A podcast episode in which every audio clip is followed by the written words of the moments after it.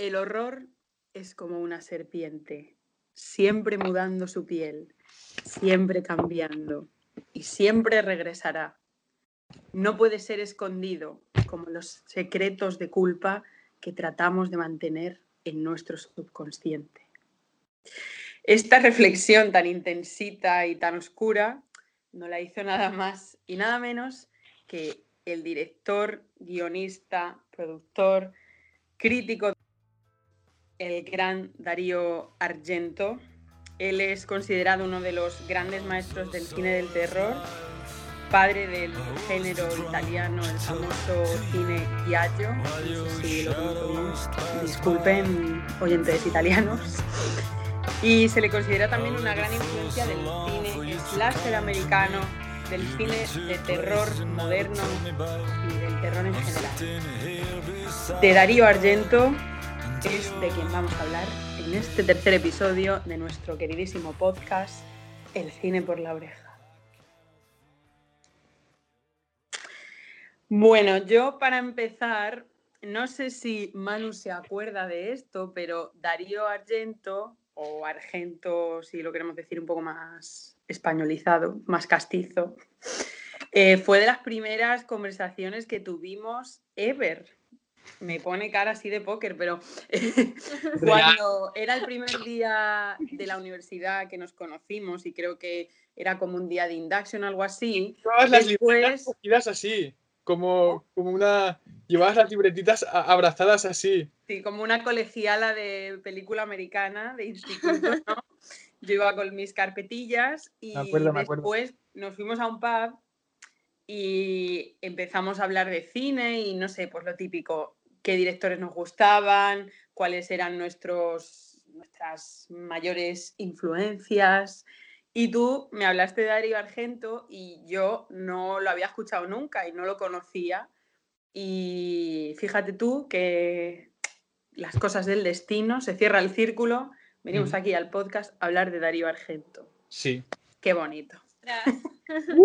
No, la verdad es que a mí me gusta Darío Argento desde que estudiaba en la Escuela de Cine de Barcelona. Desarrollé ahí básicamente lo conocí cuando estaba allí, porque tampoco es un director que se pueda decir que no es de los más conocidos al nivel de Spielberg y tal, ni tampoco es de los más, si quieren, ¿no?, secundarios a nivel de fama, sí. Sino está en un punto, está en un in-between, que bueno, quizá tienes que hacer un poco de research para averiguar quién es, o que te mole mucho el rollo de terror, pues eso, terror así psicológico, giallo. Hay una manera en la que definen el terror que hace Darío Argento, aparte de giallo. Sí.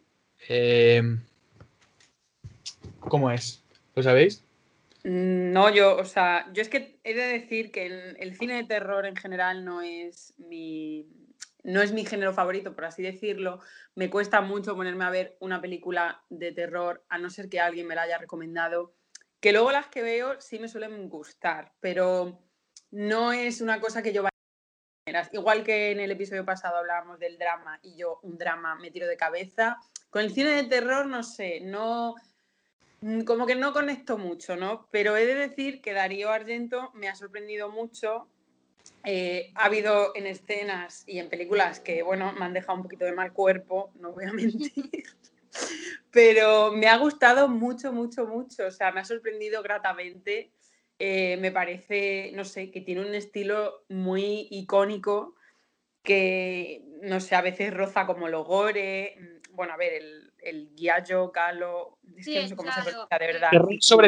Terror sobrenatural. Sí, también tiene como un tinte un poco erótico, ¿no? O también a veces incluso camp, porque hay escenas que son así un poquito como camp, ¿no? Diría yo. Pero no sé, me ha gustado mucho y, por ejemplo, de las que más me ha gustado, voy a ser un poco básica, ha sido Suspiria. O sea, Suspiria me ha flipado el uso que hace... de los colores, de la iluminación. Bueno, la iluminación me parece una pasada. la escenografía, esa casa, o sea, no sé, es como un orgasmo visual, Suspiria. Hay algo en el cine... Alucinante. Hay algo en el cine de perdón, ahora dejo a Grace, pero como... Sí, la tenemos ahí hoy. No. Quería apuntar en eso que decías de que es fascinante como o sea, es un orgasmo visual ver las películas de Argento porque... están llenas de color, sí. Pero sobre todo es de color. O sea, hay que te puedes fijar bastante como su uso de la luz es... depende de la película.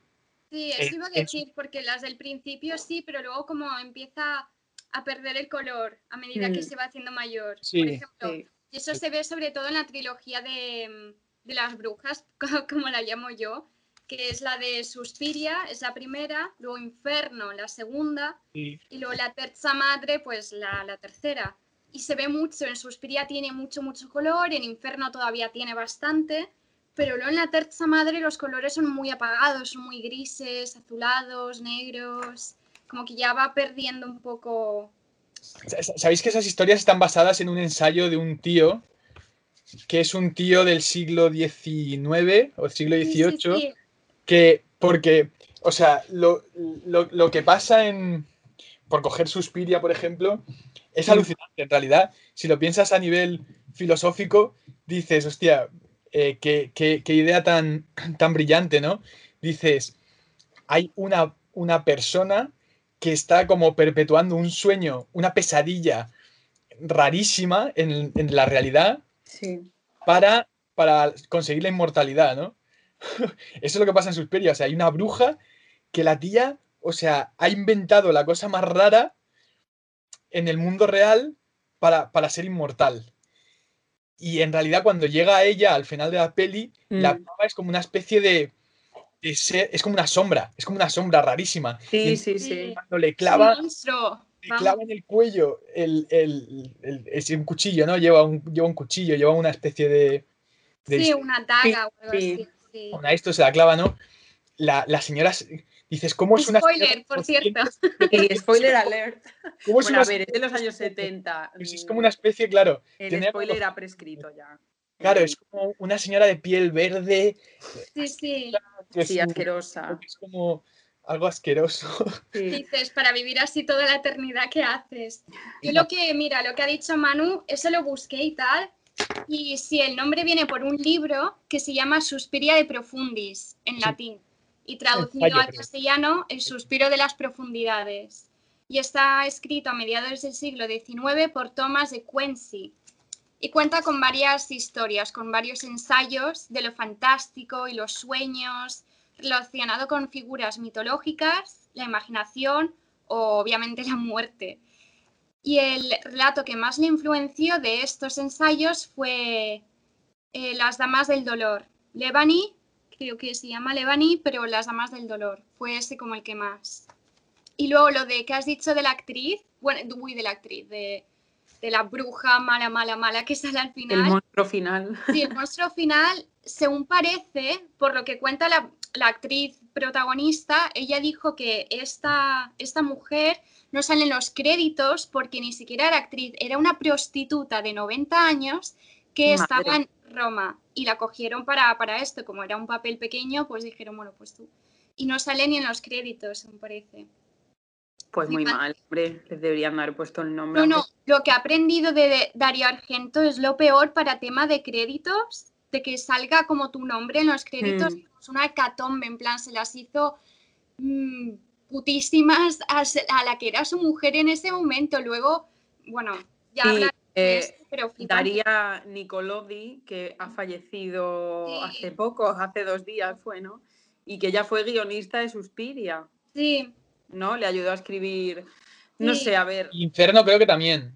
Sí, Inferno también. Es que eso es lo fuerte, porque, bueno, lo de Suspiria, la historia vino por la madre de Daria Nicolodi, que dijo que en su niñez ella visitó una escuela una escuela de piano y ahí decía que practicaban magia negra. Argento, bueno, no se creyó la historia del todo, pero le dio como la idea para crear Suspiria. Le influenció para crear esto. Y luego el Laude Inferno también, eso fue lo fuerte, por eso digo que qué fuerte este hombre, porque ella le vino la idea cuando estaba en un hotel en Nueva York y escribió como notas y todo eso estando ahí. Y le pidió a la, y ni siquiera esta vez intentó estar en los créditos porque fue una hecatombe para estar en las de Suspiria, porque ella lo ayudó a escribir Suspiria. Y vamos, al final estuvo en los créditos, pero por los pelos. Dijo, mira, esta vez ni lo intento porque para tener una bronca no hace falta. Pero la idea fue de ella, fue de Daría. Y luego, bueno, Darío Argento escribió todo lo demás a partir de esas notas. Pero me parece muy fuerte que ni siquiera quieras compartir, ¿sabes? Uno es tu pareja, ¿no? Que llevas mucho tiempo con ella.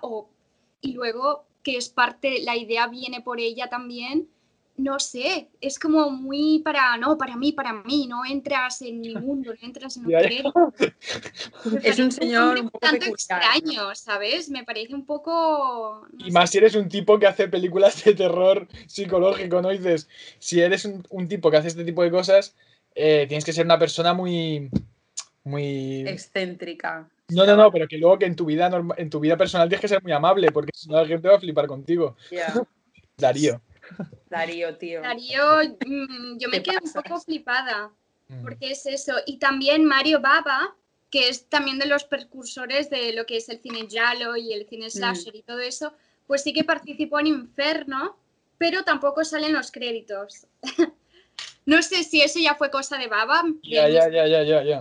O también Darío fue como, no, que te den por culo, ¿sabes? El spotlight para mí, aparta figuranta que me la protagonista soy yo.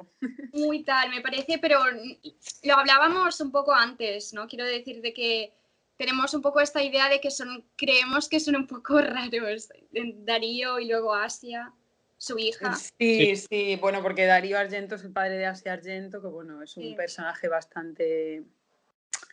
famoso, ¿no? En el mundo hollywoodiense por, bueno, otros temas, el movimiento del Me Too y todo esto, luego ha habido polémica con ella.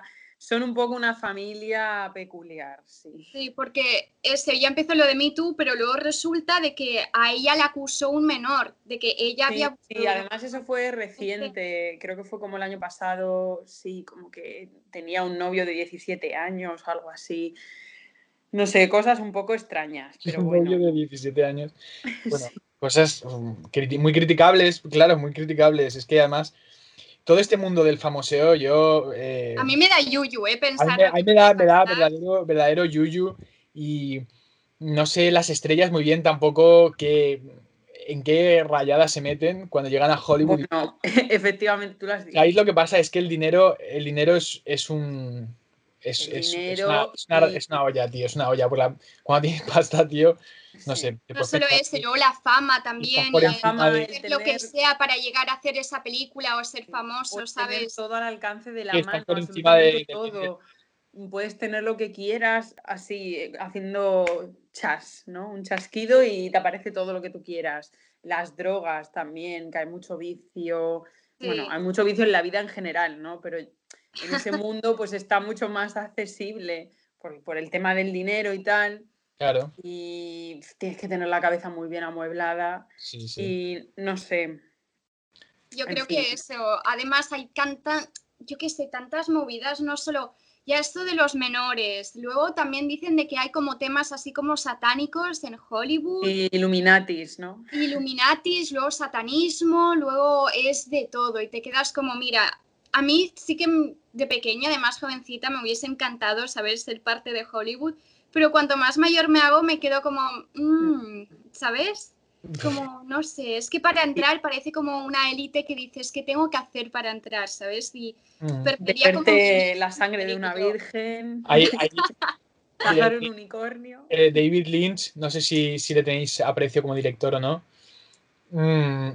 David Lynch dibuja muy bien en la película Mulholland Drive lo que es un poco el mundo hollywoodiense y lo que pueden ser los sueños de estrella de una chica que va allí esperando ser, pues no sé, la nueva Nicole Kidman, y realmente lo que pasa es que es toda una especie de mundo extraño donde ella va ahí a conseguir algunos papeles y tal. y al final la cogen para una peli que en principio se va a estrenar y la reúnen con el director en una sala, y hay dos productores que son tipos que parecen dos verdaderos cerdos, ¿no? Personas que, pues sí, eso, ¿no? A lo mejor Harvey Quincy y tal, ¿no? Que su finalidad es quizá aprovecharse también de las personas y tal. Algo muy, muy frívolo y muy horrible, que es lo que parece que hay un poco en las catacumbas o en las cloacas de que no sabemos las personas muy bien qué pasa, ¿no? Aparecen gente ahí saludando como en una alfombra muy grande, ¿no? Y tú ves ahí y dices, hostia, míralos, qué guapo que están. Y estamos todos mirando ahí y tíos ahí con gafas de sol por la noche, saludando ahí. Tal. Patético. Y dices, yo no sé qué está pasando aquí. ¿A qué se dedican ustedes? No, yo es que soy actor y tal. Y dices, bueno, vale. Pero es como si, no sé, llega un hombre que es mecánico y cuando llega al curro llega... Yeah. Ojalá, no, ojalá. Es eso, si lo piensas, es muy absurdo. Hay hinchas de profesiones.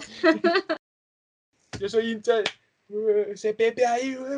El fontanero o el butanero. Toma, tío.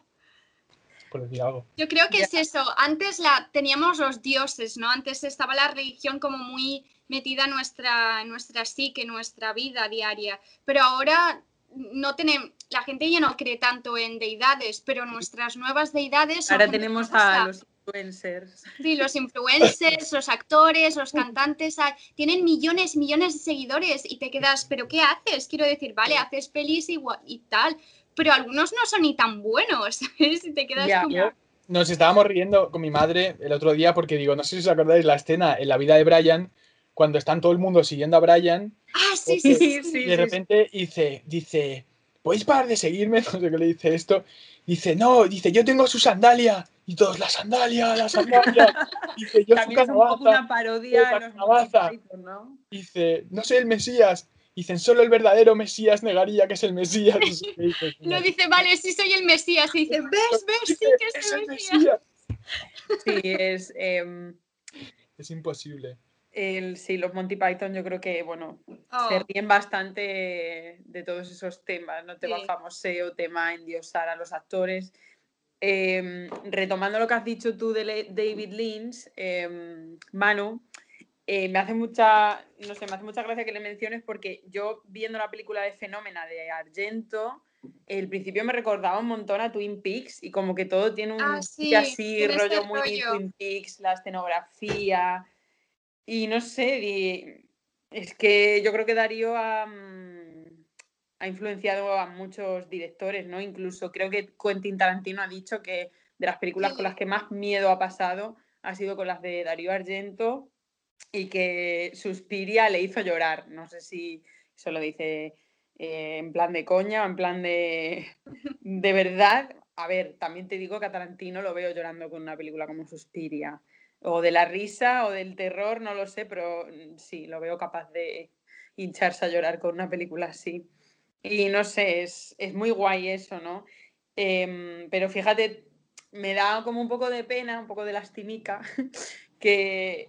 directores tan grandes como Tarantino o David Lynch, que se les conoce un poco más en el mundo mainstream, reconozcan las influencias de Darío Argento, pero luego Darío Argento no sea tan conocido, ¿no? Yo por lo menos, hace 3 años no había escuchado hablar de él y no sabía quién era.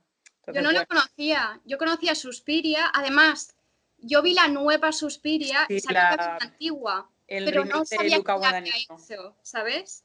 Y luego, cuando teníamos que ver películas de Darío Argento, me quedé, ostras, Suspiria, qué fuerte. Y lo que hice fue verme la trilogía para ver si... yo lo que diría de la trilogía es que la mejor es Suspiria, sin duda, para mí. No solo los colores, además me encanta ese contraste, ¿no? De tantos colores, pero es algo tan gore, ¿sabes? Pero lo que tiene Darío Argento que me gusta... es que cualquier fotograma es como si fuese una pintura, es súper bonito, incluso las partes mejores. Es que Suspiria es un escándalo, Es esa casa, bonito. Por favor. Esta casa, esa casa, yo tengo datos de Suspiria mogollón. Claro, es un genio del estilo, es verdad, o sea, dices, dominas también, pero para tratar la muerte, ¿sabes? Es lo, claro, claro. Esa yuxtaposición un poco. Me gusta mucho. Además porque lo que mola de Argento es que... o sea, esa capacidad que tiene para el uso de la imagen, del color, también de las luces, que sí, sí. Hay momentos en los que, pues como decíamos, él está muy enfocado en el color de la composición. Sí. Y entonces utiliza elementos de atrecho o utiliza el mismo fondo. El vestuario. Y en otras ocasiones lo que utiliza sí que es la luz, pero no tiene ningún miedo en filtrar esas luces y meter una luz roja, sí, un rojo verde, azul. Utiliza mucho colores primarios y claro, muy fuertes. Pero, o sea, lo hace con tanta valentía que, sí. Claro, y lo repite tanto en la peli que al final te lo comes, ¿no? Que lo que pasa y dices, vale, queda bien. Queda muy bien, a mí estéticamente me parece precioso. A mí me gustan mucho los contrastes así muy fuertes. Sí, sé que a mucha gente no le gusta y que hay otros cineastas, ¿no? Pues bueno, como que queda como, no sé, como muy brusco, puede quedar incluso como muy ordinario, ¿no? Hacer esos cambios ahí de luz tan heavy. Pero a mí me encanta, a mí personalmente me flipa, por eso digo que Darío Argento es un poquito camp también, ¿no? Porque como que eso, que no le da miedo que algo no sea políticamente correcto o estéticamente correcto, sino que le da igual. Y me mola un montón eso lo que tú dices, Manu, que utiliza la luz de una manera muy brusca, muy extrema, y se la suda bastante al señor y dice, esto es así porque yo lo digo y punto, y va a misa. Además, yo creo que lo hace... habéis visto... en la serie esta de Netflix que ha hecho Ryan Murphy, la de Nurse Ratched, que bueno, es un poco mierda, la verdad. Lo siento, Ryan Murphy, si me estás escuchando, pero que no veo nada. Mira, empieza muy bien y luego el tío pierde totalmente la olla del hilo argumental, quiso como meter 500 cosas, en fin.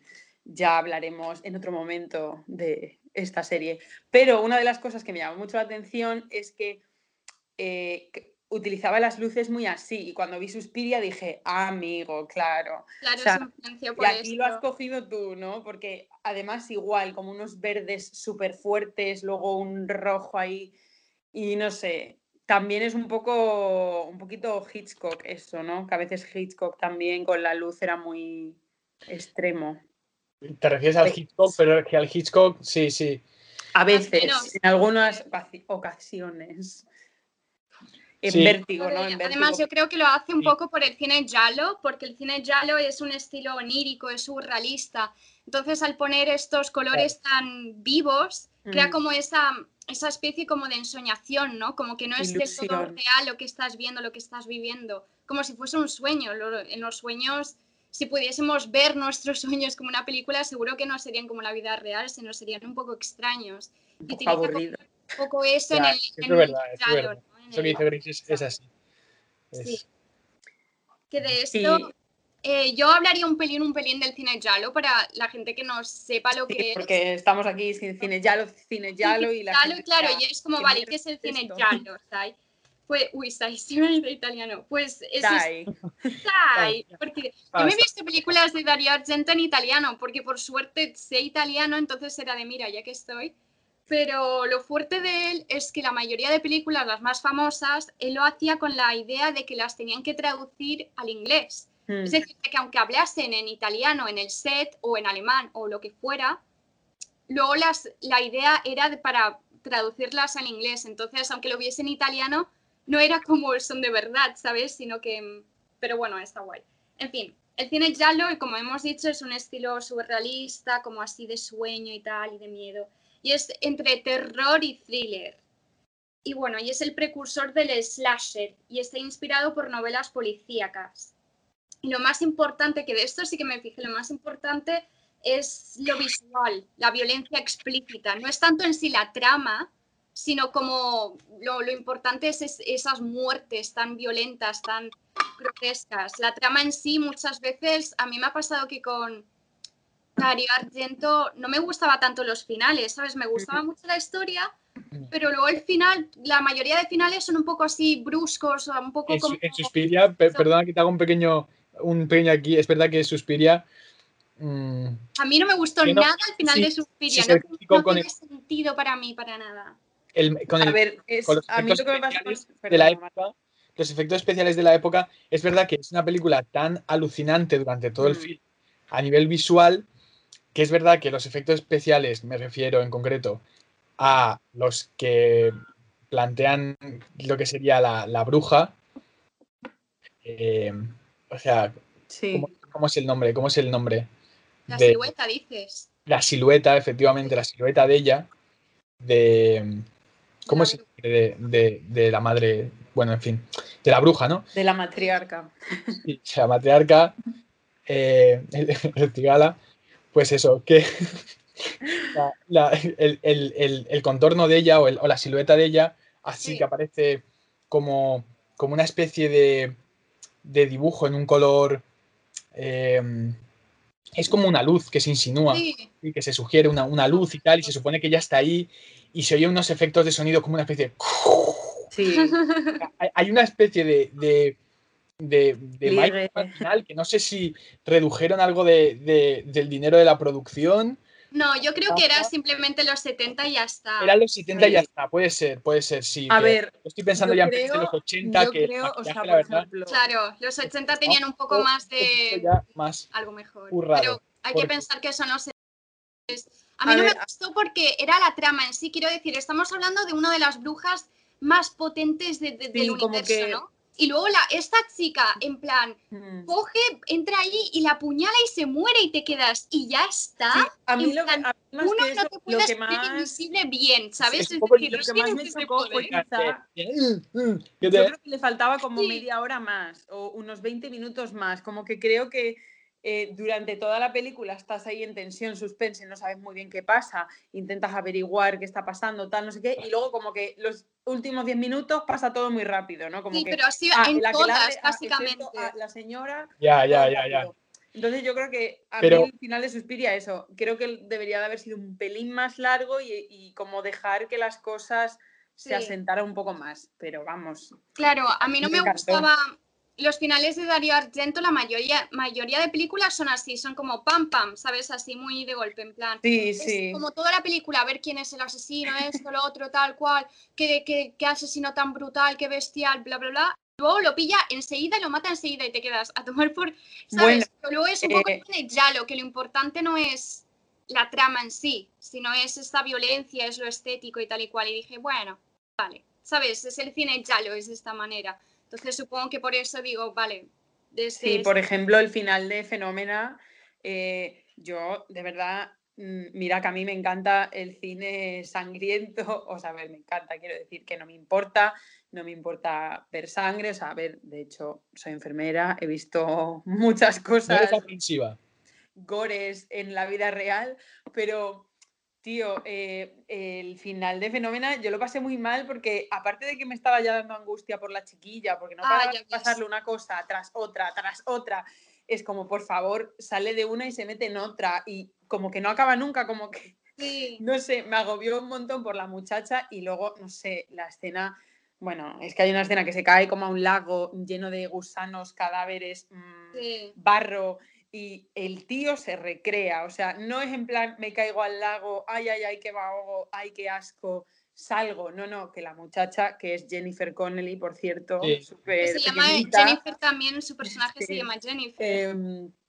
Y está ahí como, no sé, como unos 10 minutos pasándolo fatal y yo pasándolo mal con ella porque estaba dando un asco terrible ahí, los gusanos, el barro, la sangre, las piernas, los brazos por ahí flotando, no sé. Pero a ver, supongo que eso, o sea, es precisamente parte del género del que estamos hablando. Estética, el cine yalo. Y luego también otra cosa que hacen es que el asesino actúa como una representación del mal, no como un simple asesino. Por eso puede matar a alguien, imagínate, un hombre grande, pero el asesino resulta ser que es una mujer anciana, ¿sabes? Por ejemplo, en el caso de Profondo Rosso. ¿O Rosso Profondo? Profondo Rosso. Y es que es así, hacen como que hay esta cosa de misterio, de magia, ¿sabes? Como que el asesino es más poderoso y siempre está como un paso por delante de ti, sí, que es un poco lo que pasa en las slasher, ¿no? Como en Viernes 13 y todo esto. Y Mario Bava fue el primer cineasta que creó como este cine giallo. No, fue antes de Dario Argento, que hizo la película La ragazza che sapeva troppo, que significa la chica que sabía demasiado. Vaya. Y se hizo en 1963. Vaya. Y... Pero Bahía de Sangre es su obra más famosa, de más relevancia. Y fue una inspiración directa para slashers, eso, como Viernes 13 y La Comunidad de Alex de la Iglesia. Ah, buena película, sí, me gusta a mí mucho. Sí, ves, ahora que has dicho La Comunidad es eso, también el slasher tiene ese elemento así como camp, como salseante, como de a pie, ¿no? Como de... sí, de comunidad. No sé. Sí. Y luego hay la trilogía, no sé si la habéis visto, la trilogía zoológica de Dario Argento, que es El pájaro de las plumas de cristal, El gato de las 9 colas, sí, y la tercera es Cuatro moscas sobre terciopelo gris. Y esto fue imitado después por otros cineastas como John Carpenter. Que es esto, como dicen el llano, que el narrativo más importante es dejar en el subconsciente del protagonista la clave de la identidad del asesino, que es lo que pasa también en Profundo Rosso, que dice el cuadro, no sé qué, hay como esta cosa que la tiene aquí, y luego al final resulta que era un espejo y se reflejaba la cara del asesino, ¿sabes? Y esto lo hacen en el cine giallo también, que te deja como que el protagonista tiene la clave, pero no se acuerda de ella, ¿sabes? Está como toda la peli buscando, y al final le viene a la cabeza. Y el final, pues suele ser también muy violento, muy visceral y todo esto. A mí me gusta mucho también de la película que has mencionado ahora, de la trilogía animal, El gato de las 9 colas, o The Cat of 9 Tails, o como se diga en italiano también. Il gatto delle 9 colle. Eso. 9 colle. Bravo. Me mola mucho, de esa película me gustó mucho el tinte así como de cine, film noir que tiene, y aparte me gusta mucho que el asesino es siempre POV, o sea, que el asesino está tratado de tal manera que el espectador es como si fuera el asesino, y eso me moló mucho también, me pareció muy interesante. Yo quería preguntarle a Manu, ya que es la fan number one de Dario Argento, ¿cómo lo descubriste tú? ¿Cuál fue tu primera experiencia, tu primera vez con Dario Argento? Cuéntanos. ¿Fue bonito o fue un poco...? ¿Te trató bien? Sí. ¿Te llevó a cenar? ¿O fue así de...? No, o sea, tomemos un bacalao de primero y de segundo...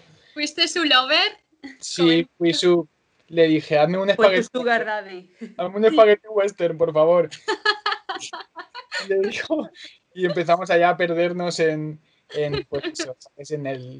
juegos de retóricos y tal...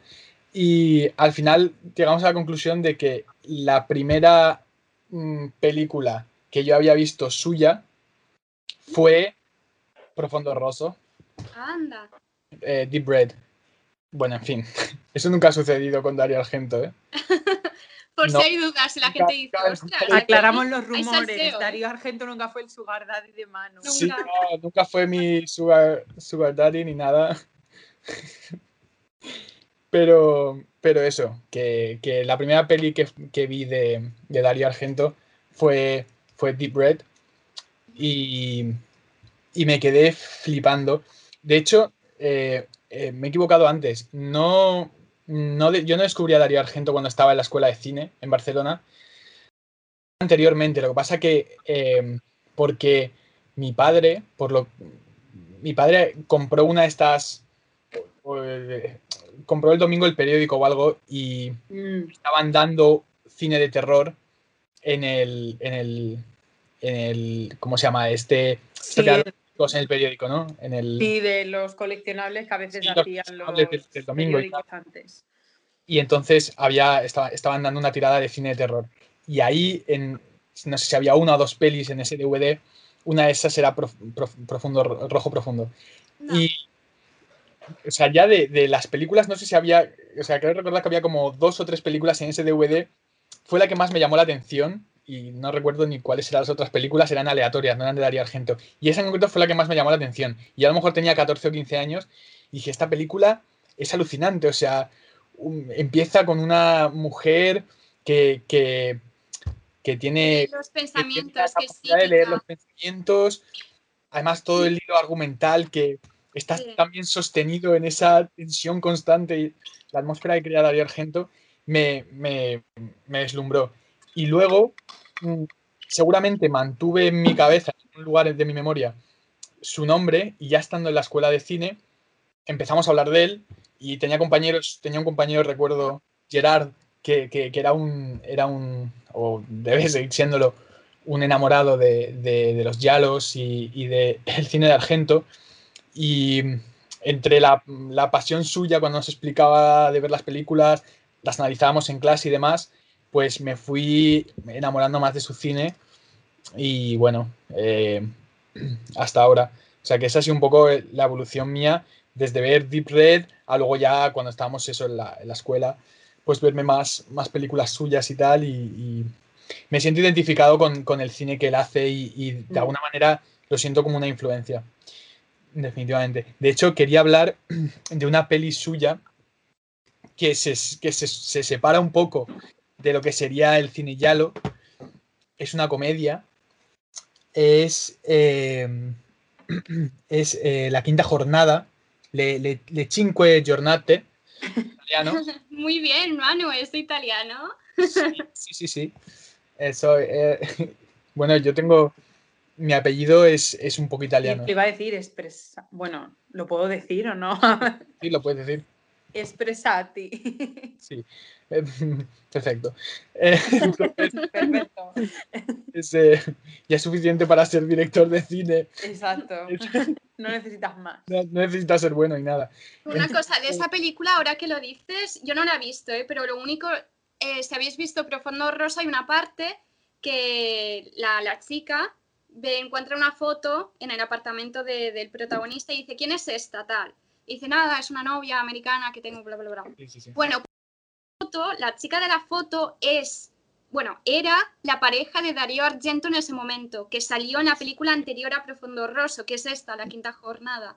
Y la actriz se llama, no me acuerdo ahora, no sé qué Tolo, se me ha ido, lo busco. Pero lo fuerte es que él tenía una pareja, luego sale Daría en esta película y Daría se vuelve la nueva pareja de Darío Argento.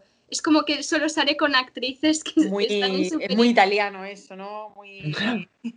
Yo creo que es muy golfo, ¿sabes? Que tanto italiano no es, como se enamora de sus actrices, ¿sabes? Un poco como su película. Cercano, ¿no? Pues... Marilú Toro. No sé. Anyway. Le Cinque... Cinque Giornate, La Quinta... Muy bien, ¿eh? Madre mía. Mamma mía, Manu. Manuel Espresati. Manuel Espresati, il genio della pasta fresca.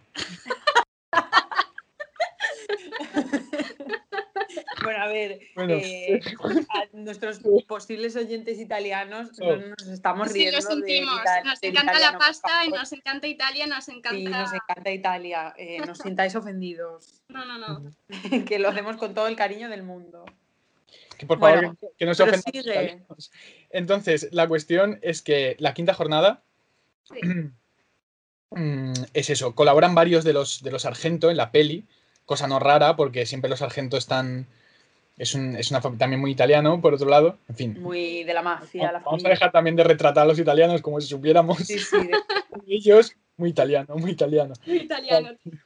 Bueno, es muy español eso también, ¿no? Es muy mediterráneo, podemos decir. Sí, eso es mediterráneo. Te conozco la familia, lo primero. La familia. Venga, tíos, va. Entonces, total, que colabora varios de los Argento. Sí. Es una película... muy curiosa, La Quinta Jornada. O sea, el humor es brutal porque realmente no estás acostumbrado. El guión es de Darío Argento, No sé si lo coescribe junto a Nanni Balestrini, Luigi Cocci y Enzo Ungari. Pero bueno, él también es uno de los escritores del guión. Y es una película muy graciosa. Es una película que tiene un trasfondo político también. Y le da un tinte, sobre todo por quien conoce a Darío Argento y está acostumbrado a ver películas que no tienen nada que ver con lo político, ni tienen nada que ver, sino con búsquedas que tienen más que ver con lo eso, hablamos filosófico o directamente sobrenatural, y de repente pues que se vaya a hablar de pues eso, de un humor realista en la Italia. A ver, que no quiero cometer un fallo, pero es sí, la Italia de mediados del siglo XIX, en fin, es una película muy graciosa y además muy interesante el final de la película, donde son dos chicos, pero ya no son dos chicos, sino al final lo que sucede es que es una Italia completamente perdida en la corrupción, ¿no? Y entonces esa corrupción pues se ve en el día a día, ¿no? O sea, hay hombres profundamente machistas que violan a mujeres, que las acosan, y es como una cuestión social, ¿no? Prácticamente el hacerlo... Él no quiere sugerir que por parte de las mujeres, pero sí por parte de los hombres, el ir como en masa, ¿no? Y hay algunas mujeres a las que a lo mejor las violan o lo que sea, ¿no? Y luego... al final del film se ve, que no se plantea durante toda la película, se ve una especie de poderes, que se supone que deben ser esos poderes que están moviendo la revolución y demás, encima de un escenario, y como yo lo leo, es que esa especie de poderes, y puede ser aplicable a cualquier momento histórico, ¿no? De alguna manera, a veces esos poderes oscuros, como lo que hablábamos, tienen como una especie de... que son los jefes del orden y de la moral y demás, tiene una especie de transcripción y es personas que en la vida real pues hacen cosas que son profundamente inmorales. O sea, la inmoralidad que viene de esos poderes oscuros se traduce en una realidad pues también muy corrupta. Y es un poco la lectura que hago de la película, que por otro lado, ya te digo, es muy graciosa y sigue a dos personajes que son muy divertidos y por otro lado es muy amena. En fin. Y de hecho pensaba eso, que él podría haber hecho buena comedia, porque Profondo Rosso tiene momentos los hace bastante bien. Entonces, no sé, a mí me ha gustado, pero es eso, los finales son como así muy de golpe y no sé. Y la de Inferno no me gustó tanto la trama, ¿sabes? Hay escenas que digo, madre mía, no es porque sea de los 70 ya, era... Por ejemplo, hay una chica que la atacan unos gatos y dices, por Dios santo, le pegas y vas corriendo, ¿sabes? Solo una cosa, porque Inferno es de 1900... Yo no sé si Darío Argento quería ser así de... que quiso ahorrar tantos costes en la producción. Yo no sé qué pasa. Es una película... La escena de los gatos, de verdad. Yo creo que un poco... A ver, yo creo que también es un poco... Tiene un look de telenovela prácticamente. Pero momentos. Yo creo que también es un poco el género, ¿no? O sea, creo que el género, vamos, no soy yo aquí una experta del tema cine, de verdad no sé decirlo, ¿cómo se dice? Giallo. Giallo, vale, sí. Gracias. Es que lo paso fatal cada vez que lo tengo. No sé yo, o sea, no soy yo una experta, pero yo creo que un poco el cine giallo también lo que tiene es ese tema así como trash, como un poco... cutre aposta, ¿no? Porque bueno, sí, es eso, sabes, es creo que visual que tiene otra que también cosa, como pero... ese tinte y el cine gore, creo que también tiene ese tinte así como de andar por casa, ¿no? Sí. También, no sé, también yo creo que lo que dice Grace del tema comedia, yo creo que también con lo que pasa muchas veces con el thriller es que también pueden ser leídas, ¿no? Como comedias, aunque no sea comedia, pero yo qué sé, yo me he reído con alguna película de terror que he visto, ¿no?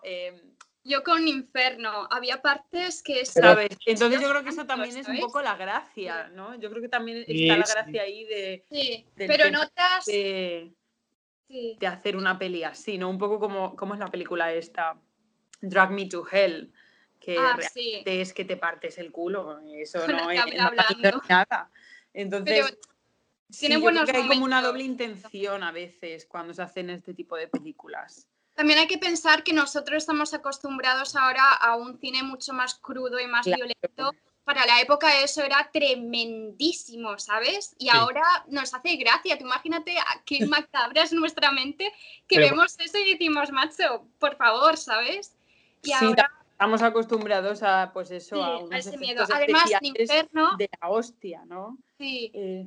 Yo esto no lo sabía, pero en Inferno él no estuvo mucho durante la producción porque sufrió de hepatitis. Entonces, durante esa película no estaba mucho. Y Mario Bava es el que estuvo mucho en el making de la película, en vez de Argento. Pero no salió en los créditos. Porque, bueno, no sé, Inferno me gusta. Además, yo me fijé en esto y luego, según parece, sí que es así. Ese le gusta mucho todo lo tema cuentos y tal, por ejemplo, él se inspiró, bueno, aparte de su mujer para hacer esto, pero luego en Hansel y Gretel para hacer Inferno, el tema de los hermanos, ¿sabes? La bruja, el no sé qué, esto. Y luego él dijo, Darío Argento, que se inspiró en Blancanieves para hacer Suspiria, con el tema de colores, en las de Disney, En Blancanieves. Pues eso es un dato muy interesante. Sí. Y de hecho, porque luego yo me fijé al principio de la película que sale el bosque, que es el principio, que están en taxi, y ahí tú lo ves, si tienes eso en la cabeza, te quedas. Es una película que a nivel de color es realmente magnífica. O sea, es admirable. De verdad, porque es muy... le pone tanta atención que es alucinante. Por otro lado, también hay que destacar que en Suspiria el uso de la luz es muy sencillo, o sea, casi todas las escenas tienen una luz, o sea, tienen una luz donde las sombras y las luces no están muy marcadas, sino que la luz es bastante plana. Entiendo también para resaltar el color. Claro, hace ese contraste como de negro a un rojo muy tal. Y claro, esto... Claro. Chicos, lo de Miguel Bosé, que sale en Suspiria, por Dios santo. Yo me quedé también un poco... Yo lo vi para nuestros oyentes. Y luego me quedo así de Miguel Bosé, en serio, y sale en el minuto 21 de la película, es decir, al principio. Sí, sale muy al principio y, a ver, es un papel secundario, pero bueno, que tiene bastante... Es bailarín y tal. Tiene bastante protagonismo, ¿no? Hombre, dentro de ser un secundario. Como un lobo. De guapito. Como un lobo voy detrás de ti. Por favor, o sea, imagínate que de repente hubiera habido una especie de flash forward en vital y apareciera como un lobo voy detrás de ti. O apareciera el Miguel Bosé del 2020, que entonces ese sí que da miedo. Ese sí que podría ser más de Suspiria. Se dice el bicho no existe. Hasta luego. El bicho. Por favor, ¿qué te ha pasado? Por favor. ¿Tú no has visto eso, Manu? ¿El bicho, el cantante? No. A ver, Manu, por favor, bienvenido a 2020. Te pongo al día. Los 70. Miguel Bosé hizo una serie de vídeos recientemente diciendo que iba a ir a apoyar una manifestación negacionista del coronavirus en Madrid. Y entonces él hizo como una serie de virus. Hizo una serie de virus. Virus mentales, sí. Hizo una serie de vídeos, pero que parecía como el Joker venido a menos. O sea, con aire negro, pero en plan emo, mal. De verdad, parecía pelos, un gótico como... mayor, un vampiro. Sí, o sea, una cosa rarísima. Pero un vampiro de What We Do in the Shadows, no un vampiro en plan bien, un vampiro cutrón.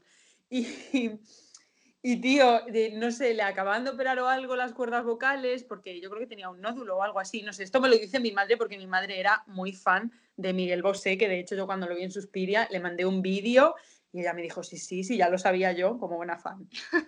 Hola, mamá.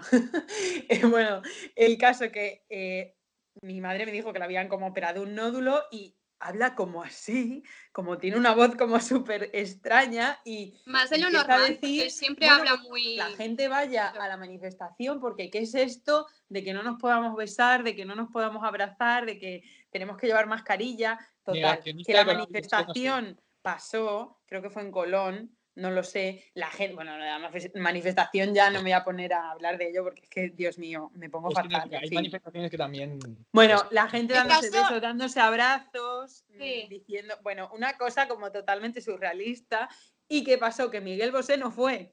Entonces todo el mundo empezó a decir, ¿cómo puede ser que nos hayas engañado para que vayamos a la manifestación y tú no te presentes? Y entonces se lió muy tocha e hizo luego unos vídeos en plan diciendo que el bicho, porque él, el coronavirus lo llama bicho todo el rato, pero así con una voz súper... Entonces empezó a decir, yo nunca he dicho que el bicho no exista, el bicho existe. O sea, no sé, una cosa claro, que todo el mundo era en plan... Se ha retractado de, no sé, cantante, yo creo que hay la droga... Por... ¿Prefieres el cantante de música El Bicho? Que es un cantante de España. No. Que estaba ya con una especie de movida ya completamente enajenada. No Bosé. Sé, alucinante. Yo creo que Miguel Bosé se pasó de la raya, pero literalmente, ¿sabes? No sé qué se metería para decir las cosas. A ver, de hecho, su madre se murió de COVID, quiero decir. Lucía Bosé, icono, que en paz descanse, bueno, murió de COVID y no sé. Y luego de repente, pues claro, la gente se le empezó a echar encima porque, bueno, pues él iba a la compra con mascarilla, con guantes, entonces la gente negacionista que de repente le había visto como en la vida de Brian, como el mesías de su causa, le empezó también a dar por su parte, bueno, no sé, una movida muy rara.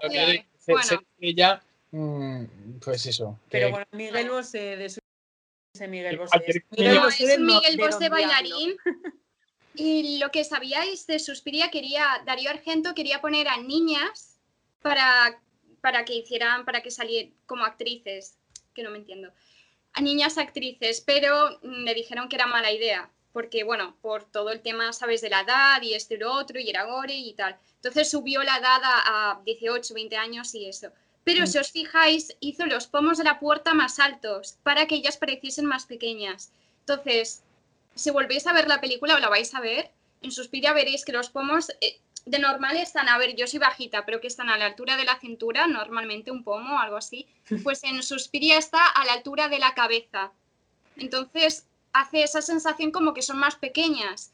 Y luego los diálogos sí que los dejo más o menos iguales, por eso parecen como muy niñas en la película. Bueno. Hay una parte que dice, es que hay una chica que dice, las chicas que empiezan con el nombre por S son serpientes y tal, y empiezan como a sacarse la lengua en plan, ¿sabes? Son como muy infantiles. Y dejó como esa estética como que son muy niñas, a pesar de que sean mayores de edad. En realidad es que eso, simplemente analizando una o dos pelis, a veces con un director tenemos bastante para descuartizarlo, ¿no? Pero en alusión a nuestro Instagram, lo que yo veo es que, por ejemplo, en Suspiria, pues hay todos esos juegos que Darío Argento hace. Por ejemplo, las profesoras son vampiros, o sea que son auténticos vampiros, tanto la directora de la escuela como la otra mujer, sí, es una de las maestras. Bueno, la rubia a mí me recordaba también un poco a una mujer parece, nazi, pero su peinado no recuerda al típica... peinado, aunque la película es posterior, pero lleva el peinado de Drácula. Sí, lleva el peinado del posterior Drácula de Coppola. Que es, si no me equivoco, de los 90. Gary Oldman. Sí, pero no sé, mira, sí, la señora mayor parece muy vampírica y el niño rubio también es totalmente un niño endemoniado o un vampiro por lo menos. Sí, parece Damon.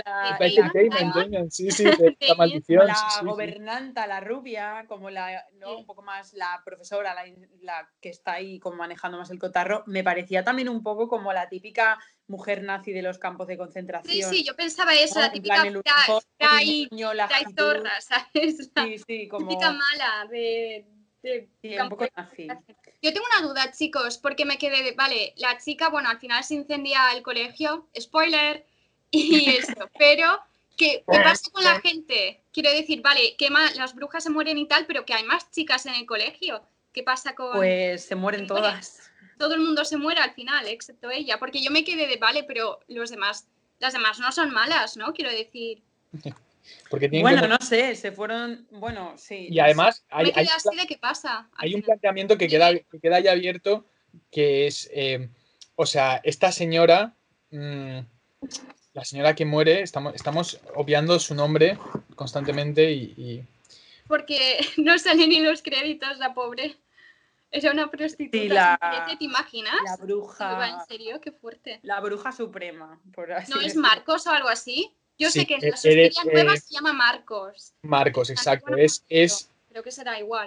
Elena Marcos, creo. Sí, Elena Marcos. Bueno, entonces, ella, digamos que se personifica, o sea, adopta otros cuerpos. O sea, hay personajes que son parte de la imaginación de ella. Es lo que sugiere Dario Argento al final de la película, porque ¿por qué al matar a Elena Marcos mueren inmediatamente las otras personas? ¿Por qué mueren inmediatamente? Yo creo porque les vende como el alma a ella, ¿no? Como que claro, hay una especie de pacto satánico, sí, claro. Pero el trasfondo de ese es que esas personas, o sea, vale, han llegado a un pacto con ella, ¿no? Y ella es capaz, por otro lado, de controlarlos a ellos desde su imaginación, sí. Porque es la chica zombie que aparece. Ah, sí, sí. O sea, está siendo controlada por Elena Marcos. Mm. Entonces, ya no es solo que hagan un pacto con ella, sino que ella tiene la capacidad de adoptar otros cuerpos, de meterse en otros cuerpos. Y ella, por otro lado, tampoco es un cuerpo definido hasta que se sugiere esa especie de línea... Sí. Silueta mágica, silueta blanca. Entonces ella percibe que está ahí y le clava la puñalada esa y la mata. Bueno, en fin, no sé, quería profundizar un poco en el final también, el significado que tiene, que sí. Un poco abierto queda. Un poco abierto lo deja, ¿no? Lo que ha pasado, que vale, que hay una bruja ahí y tal, pero queda un poco abierto, que además es muy diferente al final de el nuevo Suspiria. Yo es que no he visto. A mí me encanta el nuevo Suspiria, la verdad. Yo normalmente de remakes no me van, pero el nuevo Suspiria, el final me parece una obra maestra, es una pasada. No sé, yo no la he visto. A mí luego me ha gustado un poco, muchísimo, la verdad. Soy un poco negacionista como Miguel Bosé, pero de los remakes. A mí los remakes. Yo igual, pero ese me gustó bastante. Además, a ti te gusta Call Me By Your Name. Sí, sí, es Luca Guadagnino. Sí, Luca Danino. Entonces, Guadagnino. Danino. Danonino. Danino son las natillas, ¿no? Una sí, que se llaman el director de las natillas. Pero bueno, y esto, sabéis que yo quiero ir ahora a Alemania porque la fachada del colegio, de la escuela, es una réplica exacta de una casa que se llama la Casa de la Ballena, que está en Alemania, en Freiburg. Entonces, si un día queréis ir, sí, es decir, que es totalmente tal, pero ahora es un banco. Así que... Es un banco, vaya. Es un banco, así que da más miedo que sea un banco que sea de... ¿Un banco para sentarse o un banco de...? No, un banco para sentarse. Un banco de dinero. La fachada, la escuela de las brujas, la fachada, esa roja tan bonita, es una casa de verdad que está en Alemania. De las cenizas que quedaron, hicieron un banco para sentarse. Pues podríamos hacer un programa súper especial, las tres juntas, yéndonos a sí, por favor. Freiburg. Yéndonos a Berlín, al festival que yo ya he estado, al Festival de Cine de Berlín, y hacer un programa... especial. Es en febrero normalmente, o al menos el que yo estuve fue en febrero, y podemos hacer un programa especial. Está surgiendo todo esto del programa, pero no lo veo nada mala la idea de ir allí y hacer un programa especial en el que seleccionemos las pelis que más nos hayan molado y sea, pues eso, una experiencia que además no... religiosa. Ya se verá, porque tema dinero, más tema COVID, claro, más tema de que cierran fronteras, abren fronteras, sí que se puede, COVID, pero el bicho. El bicho, sobre todo lo que tenemos que tener un poquito de cuidaditos con el bicho. Quizá para esta temporada no, pero para la temporada 2... La temporada 2 estaría guay. Podríamos ahorrar un poco de dinerico y... O, como decía Lola Flores, que todos los españoles me dieran una peseta y ya... Una cosa, chicos, esto es que lo intenté buscar, pero no encontré nada. ¿Os habéis fijado que Dario Argento, como supongo que cualquier director, tiene como sus fetiches en el cine? Uno de ellos es las cortinas de terciopelo, otro los insectos, Otro, los animales, siempre salen temas animales, no solo la trilogía zoológica que tiene, sino que sale un chimpancé, sale un mono, sale lo de los gatos, bla, bla, bla, bla, bla. Luego los guantes, que por cierto, en la mayoría de películas, cuando es el primer plano a guantes del asesino, que son las manos con los guantes, son las manos de Darío Argento, que es el mismo. Pero luego el primer plano de los ojos, también sale mucho como todo el tema ojos, tal. Pero también hay otra cosa que me he fijado, que es la silla de ruedas. En muchas de sus pelis sí, hay un personaje que va en silla de ruedas. Y he intentado buscar algo, pero no encuentro nada. No sé por qué es eso. ¿Será por alguien de su familia que lo tiene? ¿O porque él ha tenido que estar en una por el tema de la hepatitis? O No sé, o yo qué sé, lo mismo vete a saber en lo que hay dentro de la mente de Darío Argento. Lo mismo es un sueño recurrente que tiene o se imagina que él va a terminar. No sé, la verdad que no lo sé. Manu, tú como fue tu sugar daddy. Además, has leído un libro de él o algo así, ¿no? Sí, que eso era lo que quería también decir. Ya que estamos aquí, quiero hacer publi para toda la gente que estén en Valencia, que vayan a la tienda Rosewood. Tú también estás, Grace. Puedes ir a comprar las pelis a la tienda Rosewood, que está, mira, te lo voy a decir, bueno, está al lado de la Estación del Norte. Pues al lado, la tienda Rosewood de cine, que fueron quienes me consiguieron el libro y fui, no lo tenía en ese momento, pero lo pidieron y a los 4 o 5 días me lo trajeron. Qué chulo. Entonces es una tienda que está muy bien, una tienda de cine que tienen un montón de títulos y está muy bien. Y sí, o sea, en referencia a lo del Sugar Daddy. A tu Sugar Daddy. Calle Pelayo 9 en Valencia. Pues eso. ¿Cuál es la pregunta? No, lo de la ciudad. Que ha sido, sí, como el libro. Que ¿cómo ha sido el libro? ¿De qué va el libro? ¿Qué es lo que has leído? El libro lo ha escrito un hombre que se llama Ramón Alfonso, que es de aquí, de Valencia. Y bueno, o sea... ¿El protagonista es de Valencia? ¿El qué? ¿El protagonista es de Valencia? No, el protagonista es Darío Argento, pero lo ha escrito un hombre valenciano. Ah, vale, vale. Y bueno, he tenido de rojo... Habla de la carrera cinematográfica de Darío Argento, fundamentalmente, y también entra un poco en algunas cuestiones de su vida también personal. Habla de su relación con Asia, analiza sus películas. Con Asia la hija, por cierto. Que la gente pensará Asia el continente. Asia la hija, ¿no? Sí, su relación con Asia, sí. No con utilizar palillos y eso para comer.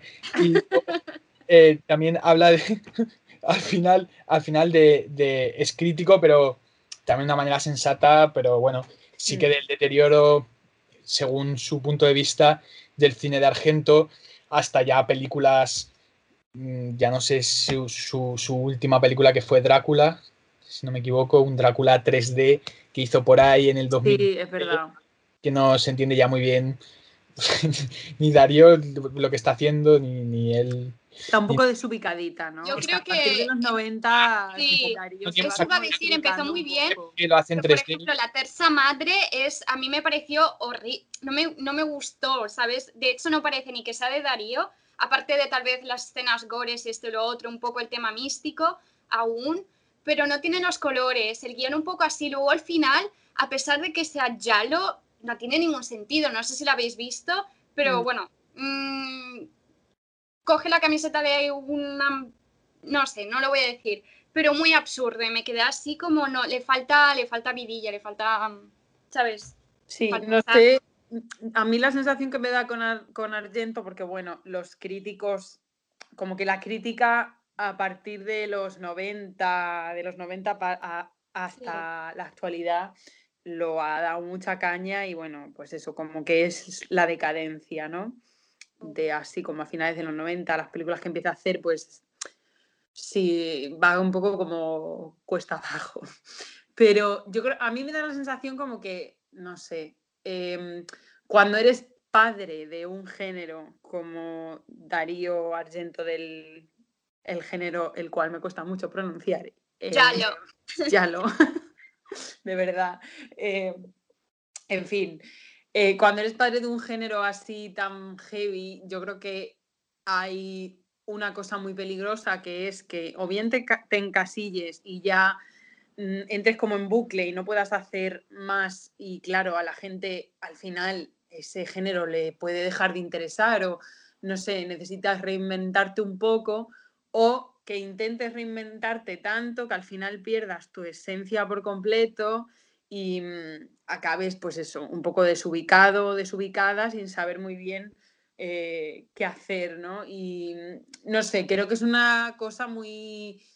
Es una responsabilidad muy heavy cuando prácticamente has casi inventado tú un género, luego eso puede jugar mucho en tu contra. Yo creo que es un poco lo que le pasa a Darío, ¿no? También creo que es la edad. Yo creo que no ha sabido adaptarse, no ha sabido evolucionar, no ha sabido reinventarse. No sé, es un poco una pena, ¿no? Porque yo qué sé, ves a otros cineastas, por ejemplo, Luis Buñuel, otro de mis favoritos, que básicamente es uno de los padres del surrealismo, pero luego él como que sí que se supo ir adaptando a, bueno, a cómo iban cambiando los tiempos y un poco el cine. Y yo creo que eso quizás es lo que Darío no ha sabido hacer, que por cierto, no sé si sabéis que supuestamente está en un proyecto nuevo. Está haciendo una película, por lo visto, está trabajando ahora mismo mientras estamos hablando, ¿no? No, pero está envuelto en un nuevo proyecto,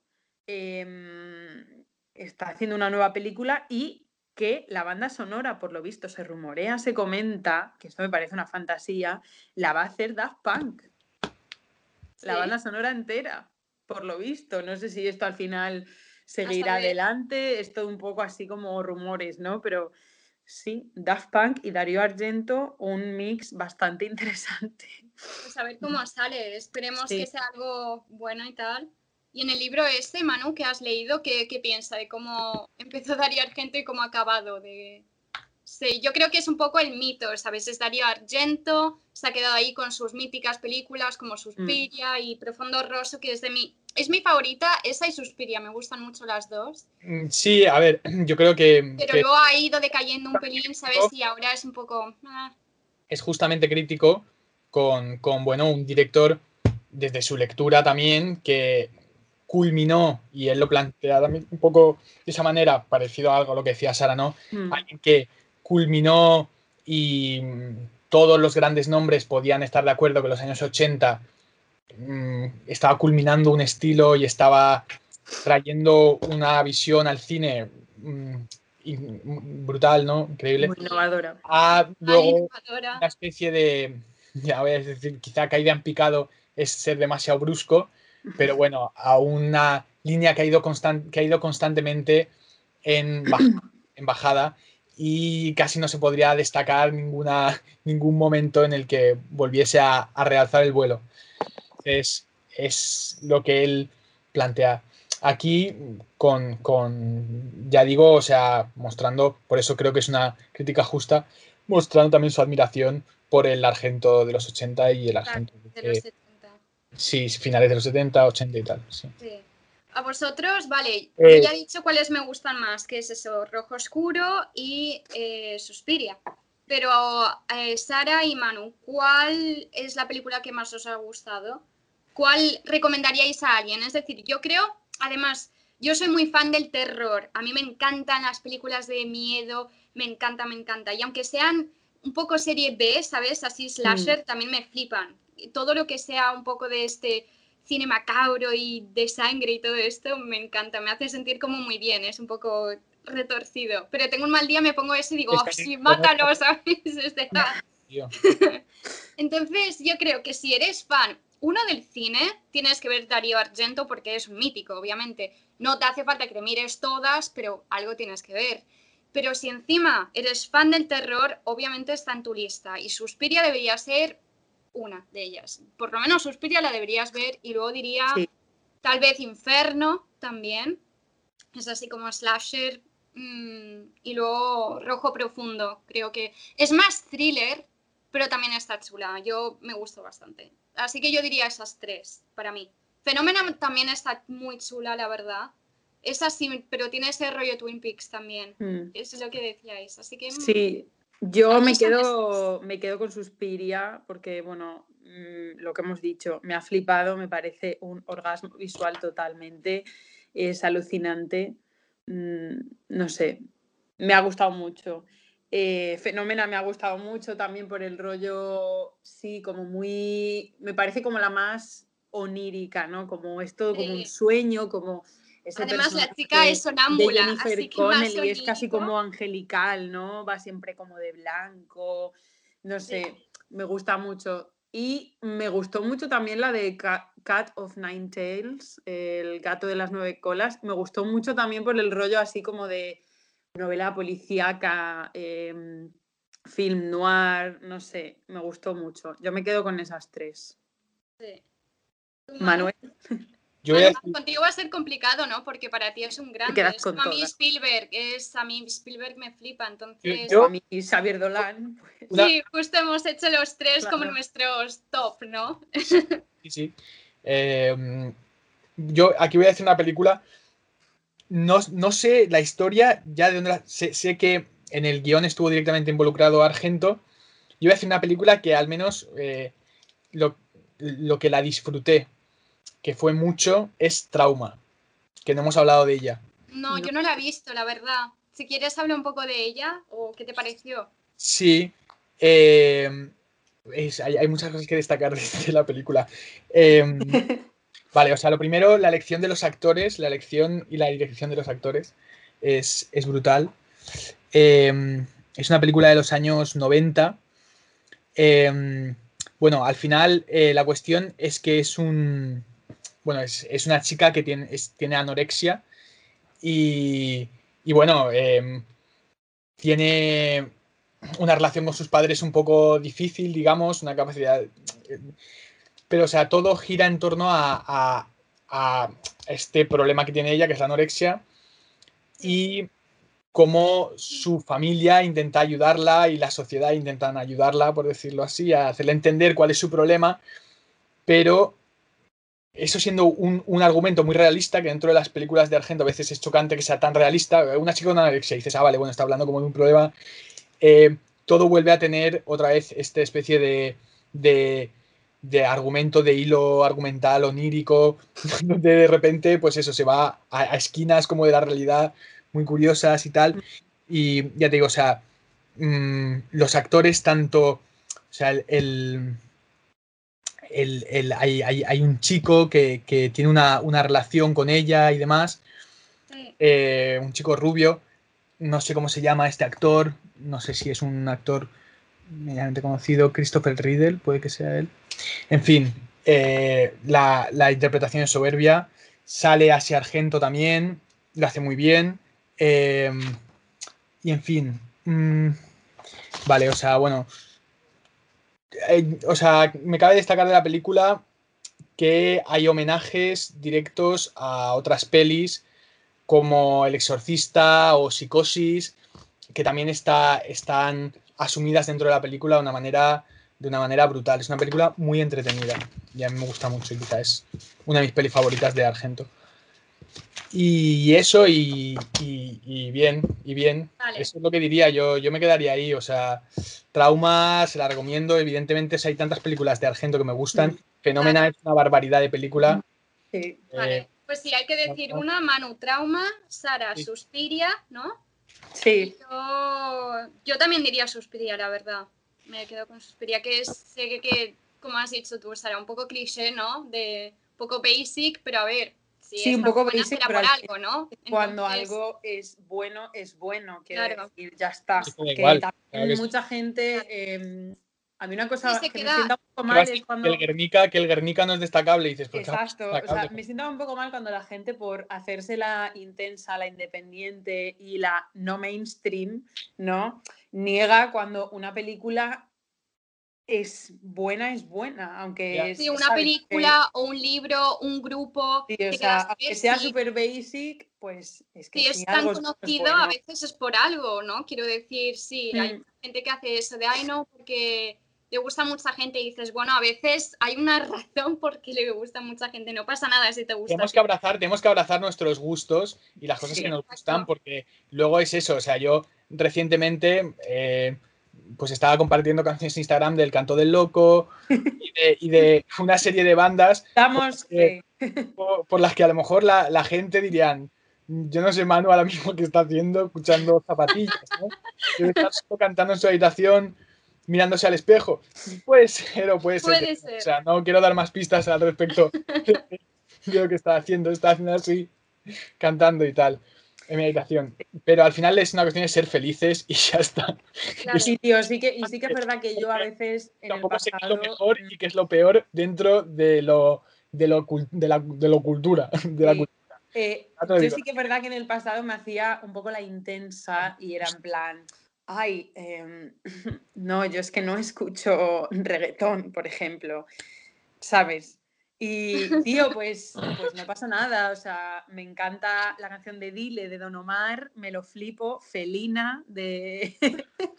Luego ese crítico dentro de eso, pero no lo escucho, en plan de... No, ¿sabes? No, pero sí, hombre, sí que es verdad que... A ver, yo creo que también eso, con los años, como que te la va sudando un poco más todo, ¿no? Sí, te da más pero igual. Pero eres más joven, más adolescente, pues como que tienes que mantener tu pose. Yo en mi caso tenía que mantener como la compostura de emo, ¿no? Como adolescente, como ya, que yo era, también. Pues... O lo de Justin Bieber. ¿Cómo? Odio a Justin Bieber tal, y te quedas, en verdad, es un bailarín de puta madre y canta muy bien. Pero, es como, ¿por qué tanto odio al pobre chaval? Mi primo, pero como que tienes que mantener hay canciones de Nickelback que me flipan, ¿no? Nickelback ahora está saliendo con Avril Lavigne, o sea, Nickelback. Yo Avril Lavigne para mí fue Avril Lavigne. Mi adolescencia yo quería ser Avril Lavigne, me hice un tatuaje, me ponía corbatas, sí, o sea, no sé, pero sí que es verdad que eso, cuando eres joven, pues, y perteneces como a una tribu urbana, por así decirlo, entre comillas, como que tienes que mantener todo el rato la pose esa, y tío, no, en la variedad está el gusto también, tanto en el cine como en la música, como en el arte, como en la vida en general, y me hace mucha gracia porque yo que era muy así... Recientemente con unos amigos, no sé, estábamos como hablando, ¿qué es lo que escuchas en Spotify o en tu playlist? El cine por la oreja. Que te da vergüenza que la gente lo sepa. Y yo lo pensé y dije, realmente no me da vergüenza nada, o sea, yo me puedo estar escuchando Ternitas del Fari porque me encanta la mandanga, por ejemplo, y lo reconozco, o me puedo escuchar la banda sonora de Las Cheetah Girls, que es una joya cinematográfica, por cierto, si no la habéis visto. Pero y hasta lo más pop, y además porque cuando das esos saltos, de repente llegas a bandas con las que flipas. O sea, yo, por ejemplo, de estar escuchando a Mecano últimamente a saco, ¿sabes? Y escuchar un pop que es un pop, o sea, pop. Bueno, ni siquiera que es rock. Mecano me encantan las letras que tiene, que son historias, brutales, ¿sabes? Brutales. He llegado a una banda que además flipo porque es que se llaman Los Tres, que es una banda chilena, que son tres, son o son más de tres. Que he escuchado, tres.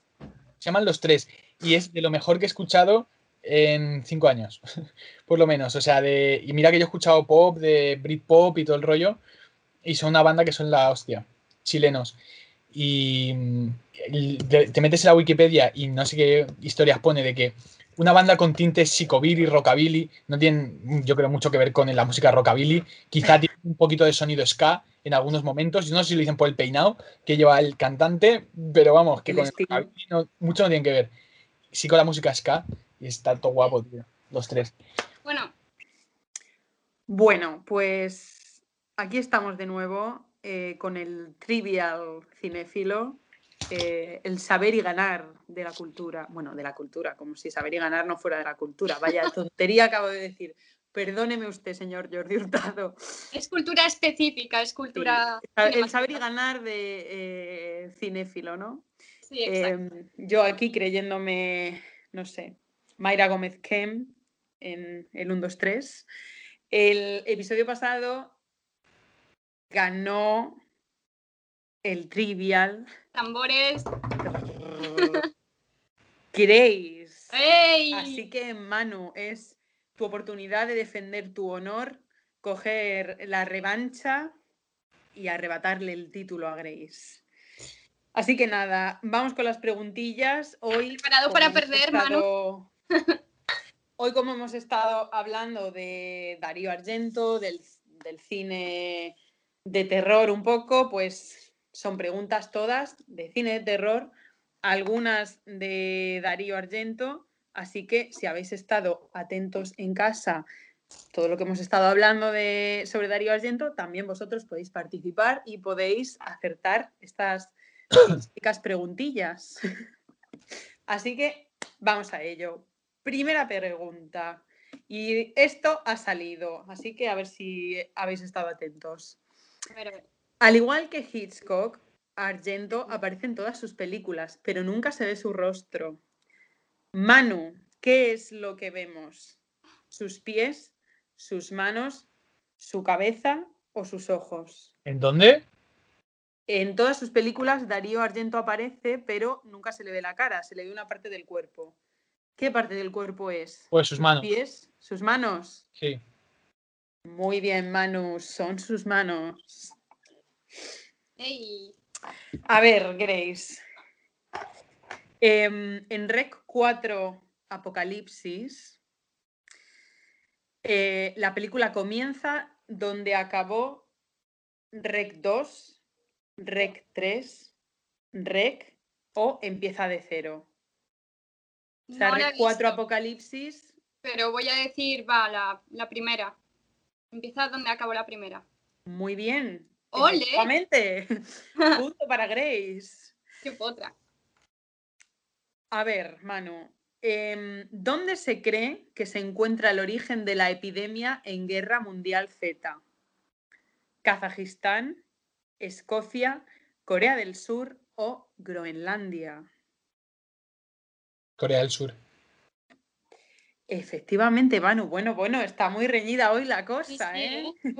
Se no nota que el killer es vuestro género, chicos. A ver, Grace, ¿cómo se llama la niña desaparecida objeto de la investigación de Ethan Hawke en la película Sinister? ¿Caroline, Stephanie, Marjorie o Megan? Buah, no me acuerdo y la he visto. A ver, Megan, Caroline, Stephanie, Marjorie o Megan. Voy a decir Megan, no creo. No, Stephanie. Que por cierto, en la película de Sinister yo la vi con un amigo y yo no me di cuenta y a mitad de la película mi amigo me dice, ¿no te has dado cuenta de algo? Y yo, no, del que dice, que lleva toda la puñetera película con el mismo jersey. Y es verdad, Ethan Hawke no se cambia de jersey en toda la película. ¡Ostras! O sea, eso sí que da miedo, ¿no? El tufillo del jersey ese y sí. No los niños. Porque además no se le ve lavándolo, porque si dices, bueno, no ha puesto en la lavadora, pero no. El jersey se va solito andando a la lavadora. A ver, Manu, otra de Darío Argento, a ver si has estado atento. Mira, te tocan todas a ti. Sí. ¿Qué estrella de Profondo Rosso fue guionista junto con Argento de la exitosa Suspiria? ¿Te doy las opciones o te lo sabes ya? Te doy las opciones, venga. Glauco Mauri, Daria Nicolodi, Sofía Loren. Sofía Loren. Manu no. Daría Nicolodi, por favor. Lo hemos hablado antes, ¿no? Claro. Sí. Es como has empezado estos gestos y unas historias, no entiendo qué. Vale, sí, claro. Sí, lo hemos hablado antes, ya lo sé. Bueno, es que no sé, no entendía la pregunta o algo. Perdona. Quitamos el carnet de fan de Darío Argento. Ya ves, encima lo hemos dicho, era la madre que contó la historia, pero luego... Pensaba que lo de Daría se asumía y lo otro era como... A que no sabías, y bueno, no sé. No, perdona. Quizá mi entonación te ha hecho misleading a que respondiera Sofía Loren, pero bueno, no. No. All right. Grace, ¿cómo se llama el demonio que ataca a Regan en El Exorcista? ¿Carras, Pazuzu o Padre Merrin? Pazuzu. Muy bien, Grace. Es Pazuzu, indeed. Yes. A ver, Manu. ¿De qué película es la siguiente frase? I see dead people. Te lo puedo interpretar en español también, ¿vale? En ocasiones. Veo muertos. ¿Del sexto sentido? Muy bien. Qué fácil, ¿no? Bueno. Madre mía, actriz, Goya, actriz revelación me van a dar por esto. A ver, Grace, ¿cuántas películas de la saga Paranormal Activity hay hasta la fecha? 6, 7, 5 o suficientes. Esa opción me hace mucha gracia, por cierto. Yo diría suficientes, pero no creo que esa sea la opción correcta. A ver, 7 no. 6. Estoy entre 6 y 5. Voy a decir 5. 6 me parece un poco demasiado, ¿no? Y 7 ya ni te cuento. Pues no, son 6. Así que efectivamente son suficientes. Son suficientes, además que no son tan... No, ya... A mí no me gusta nada y como he dicho, me encanta el cine de terror, pero eso me parece... Too much. A ver, Manu, ¿cuál es el nombre de pila del muñeco Chucky? Charles Raymond, vale. O Charles Lee Ray. El nombre del muñeco Chucky, su nombre de pila. El nombre que le puso su madre, vamos. Su madre. Su padre. Claro.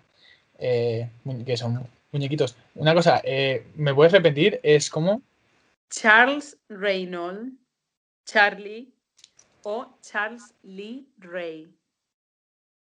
Creo que es Charlie, simplemente. ¿Seguro? Sí. Pues no, es Charles Lee Ray. Ya. Vamos, he visto una. Ole ese nombre, ¿eh? A ver, Grace, ¿cómo se llama el bosque de la película de El proyecto de la bruja de Blair? ¿Blair Forest, Black Hills Forest o Smallville Forest? A ver, Smallville no creo. Tendría sentido que sería Blair, supongo, de la bruja Blair, pero la veo como demasiado fácil, ¿no? No me acuerdo, vi la película y tal, pero no me acuerdo. Tampoco me gustó. La veo demasiado, no sé. Blair Forest es una opción, la de Black Forest. ¿Black Hills Forest? Sí. Efectivamente, correcto. Muy bien hecho ese razonamiento, Grace. A ver, Manu, ¿por qué Freddy Krueger está quemado? Porque viene del infierno, porque se encerró en un almacén que se incendió o, que esta es mi opción favorita también, porque era el jardinero del diablo. La B, se incendió. Esto es la B. Efectivamente, Manu. Sí. Efectivamente. No fueron los padres, porque se supone que violaba niños o algo así en el colegio. Y los padres que lo... Creo que era eso, no estoy segura. Freddy. A ver, Grace, ¿cómo se llama el muñeco de Saw? ¿Jigsaw, Tommy o Billy? Jigsaw. No. Billy, el muñeco Billy. Muy bien, Grace, efectivamente, Billy. Jigsaw es el señor psicópata detrás de todo. El muñeco es Billy. Uf. Manu, ¿quién escribió el libro que inspiró Psicosis de Hitchcock?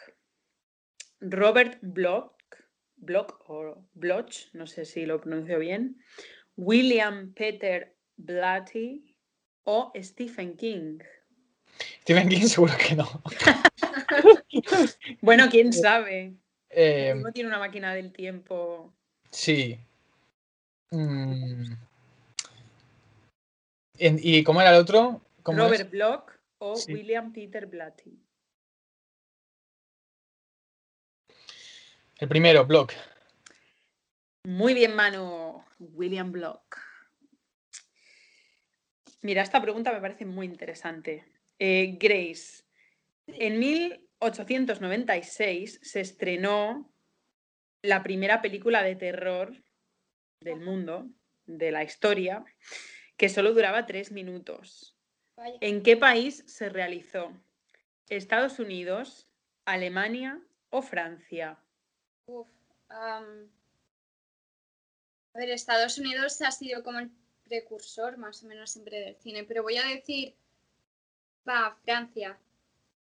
Efectivamente, Francia. Es una película de Georges Méliès, sí, que se llama... Estaba pensando en ello porque fueron los padres del cine. Entonces... Y la película se llama, a ver, me voy a poner francesa, Le Manoir du Diable. Toma, qué pronunciación, ¿no? Las maneras del diablo, algo así, o las maniobras del diablo. Sí, ¿no? Bueno, Manu, ¿cuál fue la primera película de terror en obtener una nominación a mejor película en los premios de la Academia? The Babadook, El Exorcista o La Cosa. En llevarse premios de la Academia, El Exorcista.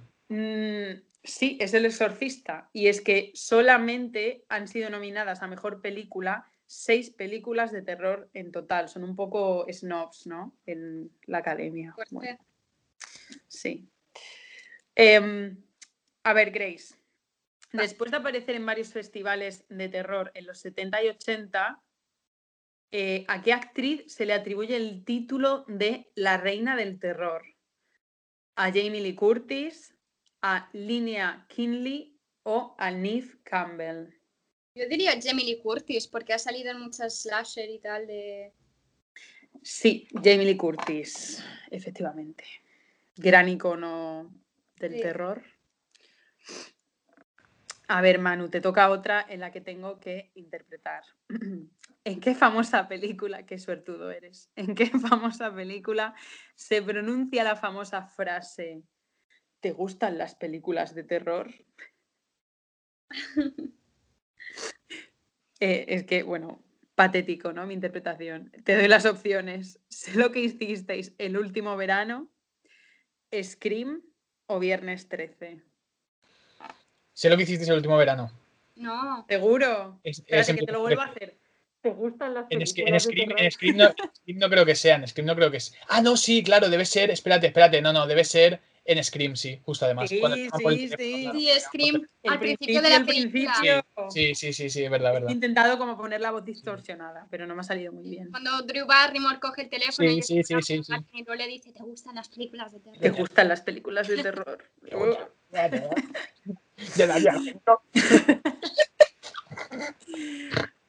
A ver, Grace, Psicosis fue la primera película americana en la que apareció por primera vez en la pantalla un artículo doméstico habitual de la vida cotidiana.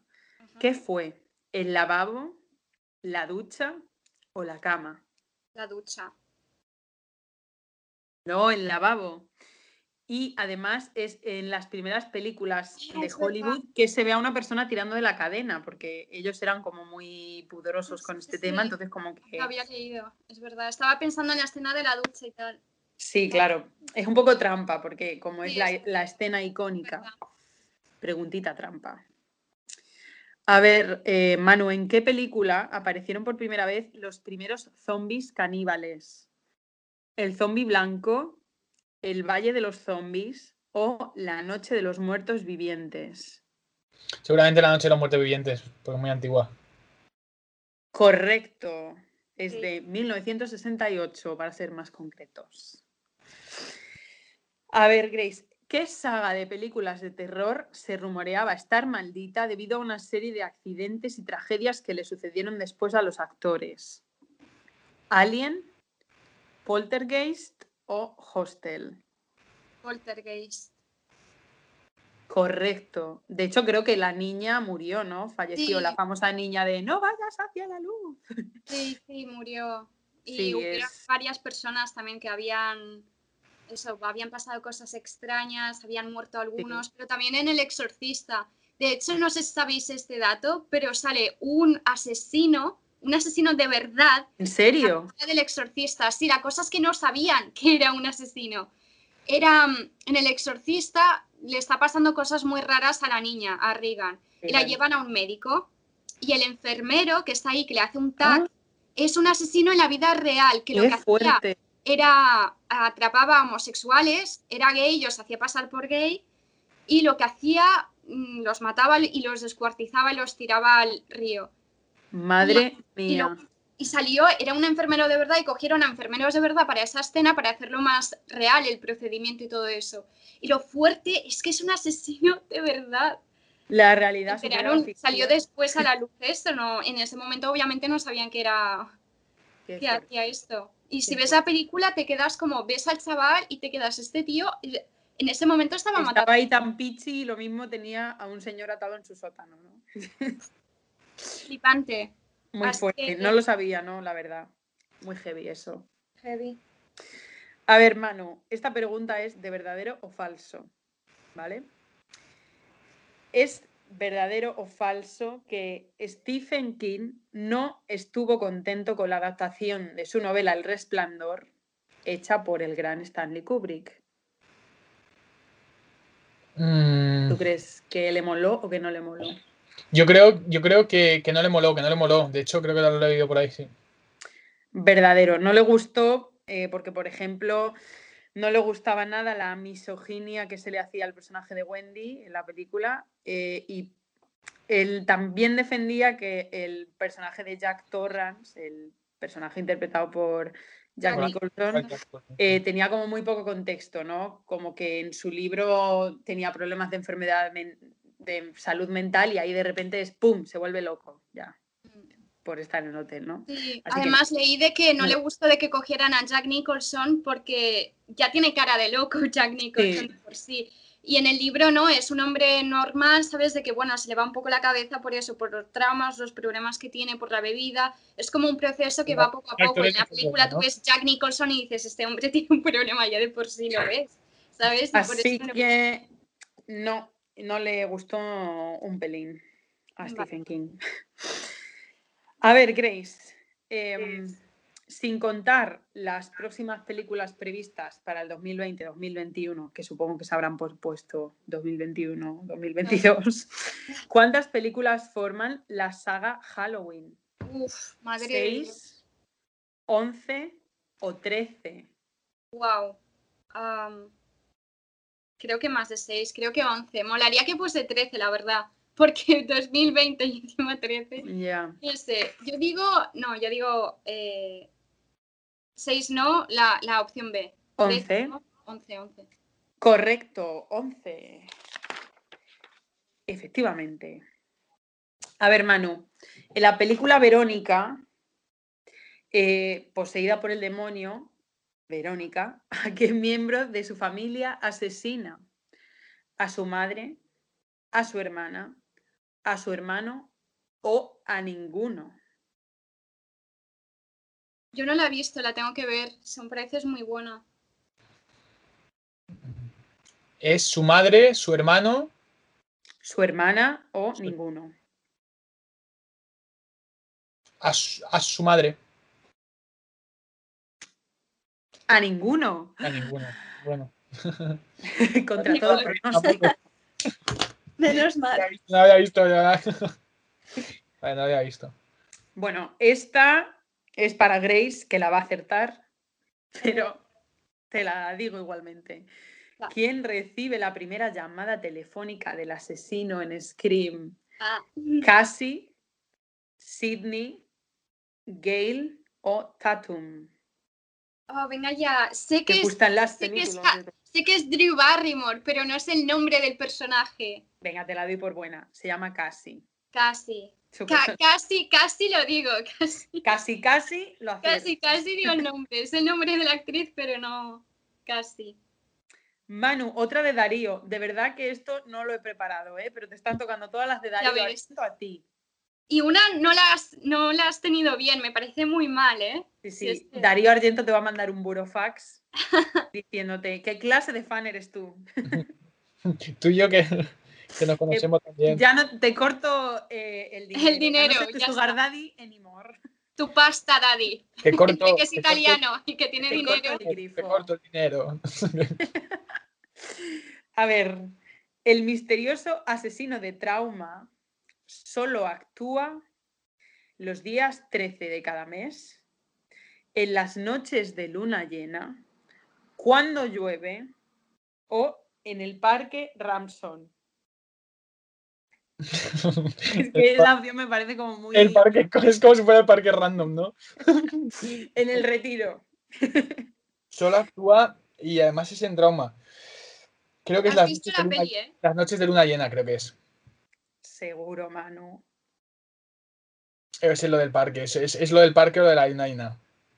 No estoy acertando ninguna de las dos. Voy a decir... ¿Te doy las opciones otra vez? Sí. Venga. Es lo de la... Has dicho los días de lluvia. Los días 13 de cada mes. 13 de cada mes. Las noches de luna llena. Cuando llueve. O en el parque Ramson. Yo creo que es las noches de luna llena, ¿no? No, cuando llueve, Manu. Mañana tienes un email de Dario Argento. Sí, ¿eh? Además, has dicho, yo recomiendo Trauma y tal, y es como... Bueno, es que pues no me acuerdo, debe ser... Bueno, no pasa nada, Manu. No me acuerdo de ese dato que está diciendo, no sé, me acuerdo. Disculpen. No. Disculpen, oyentes, pero... Obviamente vivimos no vivo en un piso insonorizado y acaba de pasar una moto.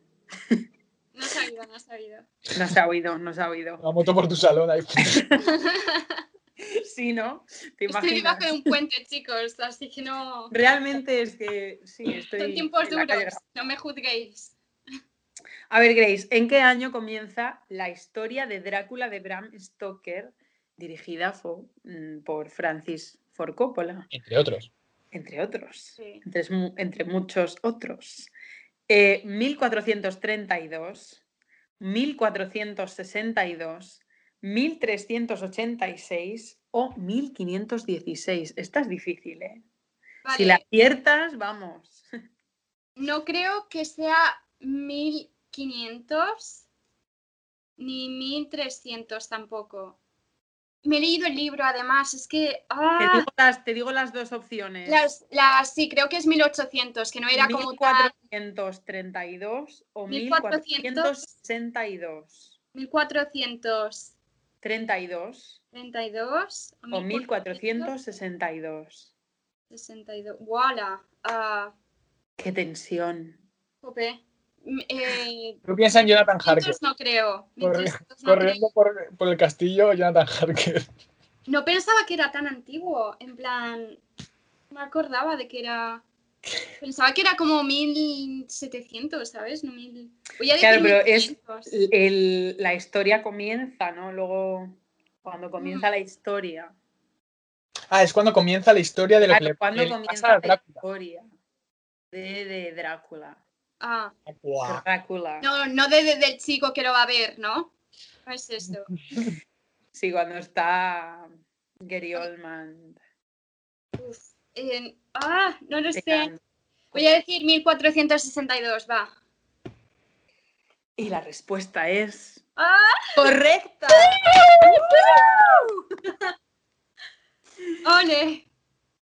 Grace, te van a dar el título de, no sé, Miss Cine Thriller o no sé. Vaya título de mierda que me acabo de inventar. Es que la potra, ¿sabes? Es como, ayuda. Miss Cine Thriller. ¿Cómo se llama este? Con Rafael cantando, robando bombillas. No. Lo veo. Miss Cine Thriller de este año es Grace Embris, Alexia Jones. Y él ya sale con un foco en el escenario. Grace Alexia Embris Jones. Tienes que salir toda ensangrentada a lo Carrie. Miss Cine Thriller. Me encantaría. Bueno, madre mía. Más ensangrentado. Una mochila. Bueno, Manu, pregunta para ti. No es de Dario Argento, lo siento. ¿Cuál de las historias de Creepshow 2 está escrita por Stephen King? Las tres, La balsa, Viejo jefe cabeza de madera.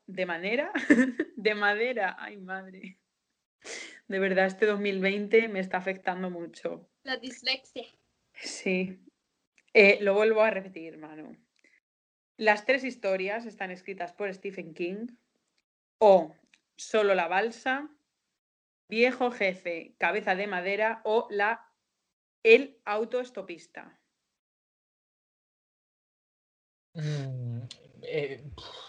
¿Todas las de Peep Show? ¿Todas las de Peep Show?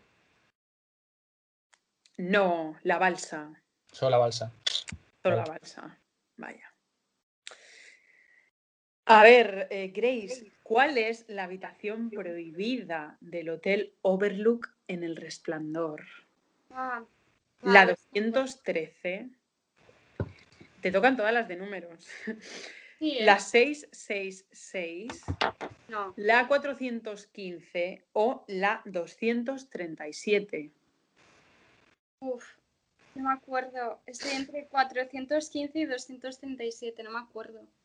Estaría guay que ahora empezara a sonar la banda sonora del Resplandor, ¿no? Chin, chin.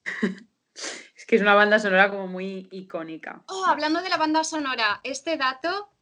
hay una pieza en la música que se llama Dies Ira, que significa días de muerte o algo así en latín. Y es... Na, na, na, na. Claro. Y esa melodía sale en muchísimas películas, pero de terror, como The Shining, que es el principio, o, por ejemplo, en Pesadilla antes de Navidad, o cuando Luke encuentra a sus tíos, creo que son muertos... O incluso en El Rey León, cuando muere Mufasa. Es una pieza que se utiliza mucho, incluso en la nueva de Frozen, en una canción, hace na, na, na, na. Y eso es verdad, sí. Y lo cambia. Así que, y lo sacan mucho. Es una de las melodías más antiguas que sale todavía en películas, sin parar, sin parar, sin parar. Así. Vaya. Pero eso. Va, voy a decir, bueno, no lo sé. La habitación Overlook.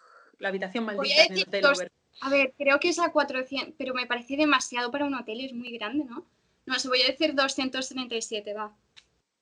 Y otra vez es correcto, Grace, manteniendo el título de Miss Cine Thriller. Miss Cine 2020. Thriller. Bueno, Manu, última pregunta para ti. Va. Vale. Vamos, esta la tienes que adivinar.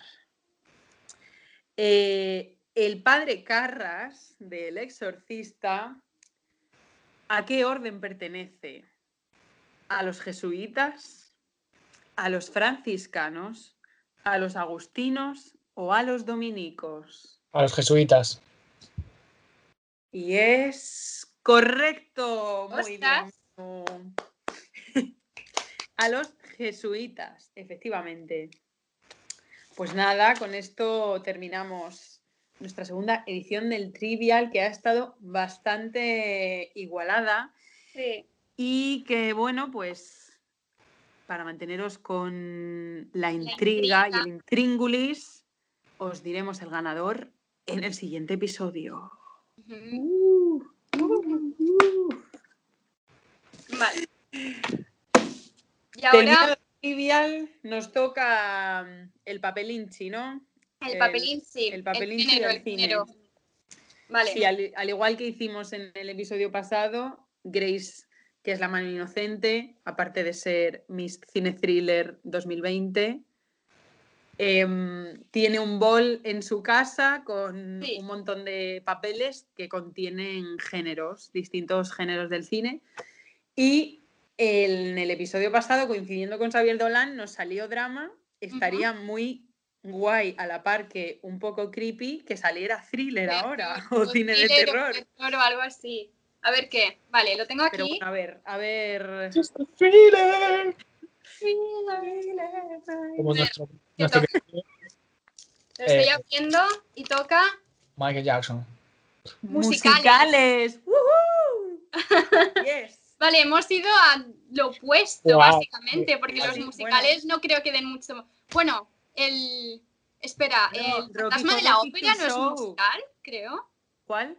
El Fantasma de la Ópera. Y claro, y Rocky Horror Picture Show, que es icono. Ya ves. Sí, musicales. Bueno, a ver, también le damos un tinte... Sí, un poco más... Un poco más de luz a este episodio. Un poco más de espectáculo. Sí. Porque todo ha sido muy creepy y todo eso. Vamos a ir un poco más... para la gente que no le guste el horror, ¿no? vamos a hablar de musicales. Y si no le gustan los musicales, pues tío...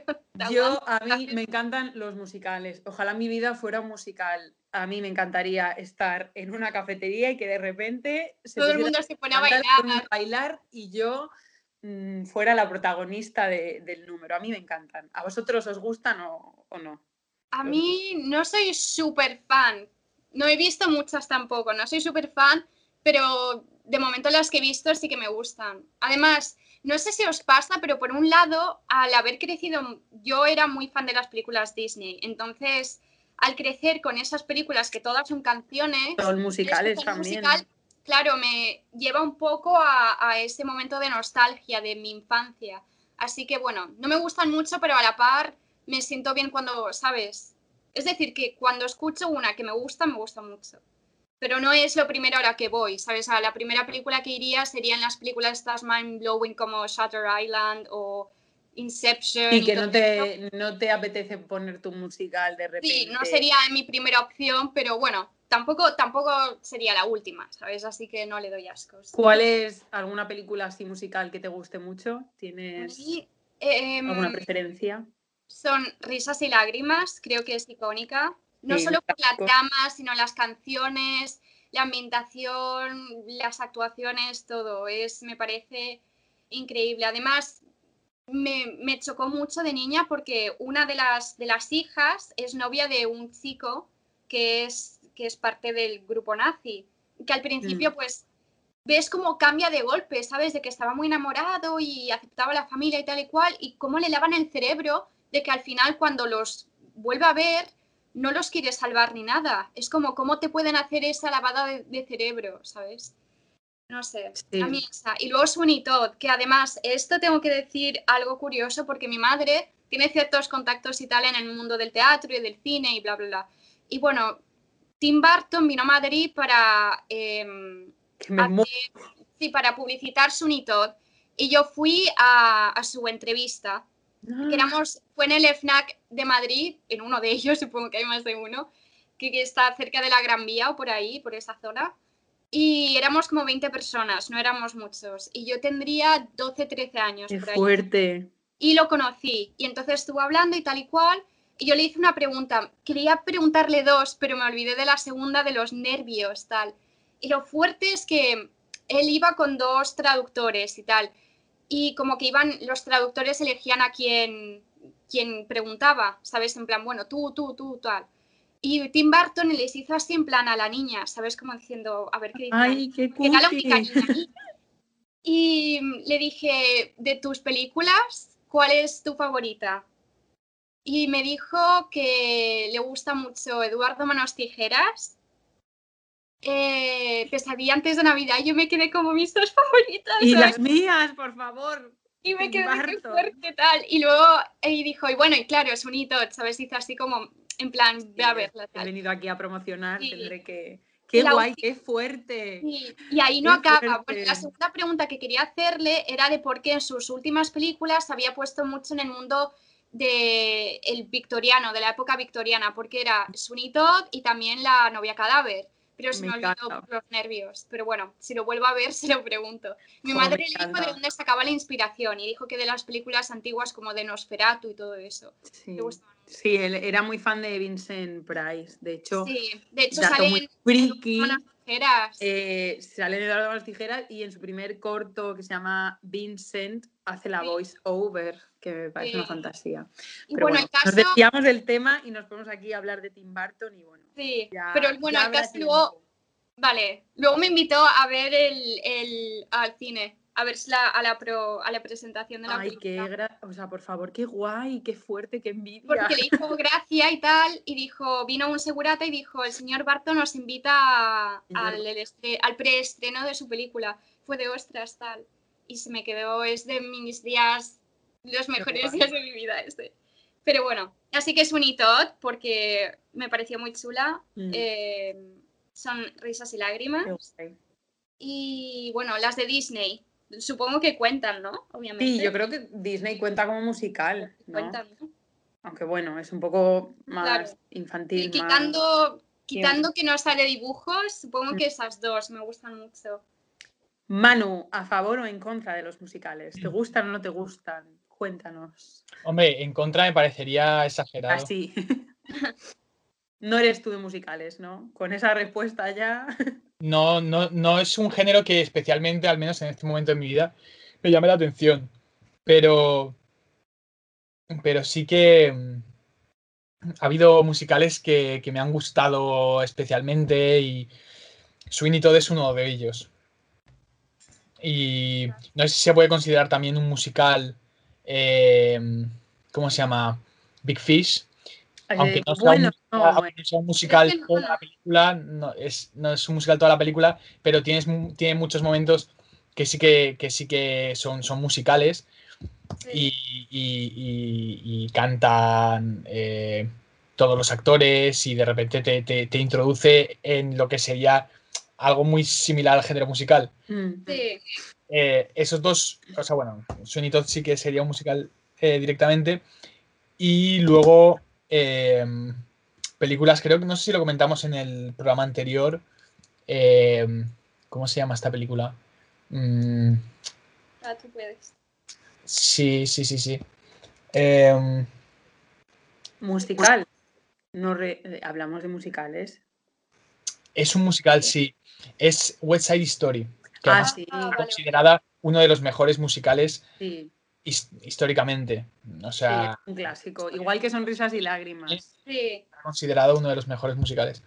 Entonces, sí, son, por ejemplo, dos películas que destacaría dentro de que, ya te digo, no me he interesado especialmente por los musicales, entonces tampoco te puedo decir muchas pelis, pero bueno, a estas he acabado viéndolas y me han gustado. Ya te digo, no hago research especialmente para buscar música, entonces si coincide que lo veo, pues bueno, me gusta. Ha habido otros musicales que también he visto por ahí. Y ya te digo, me han costado mucho, Quizá debería abrirme más al género.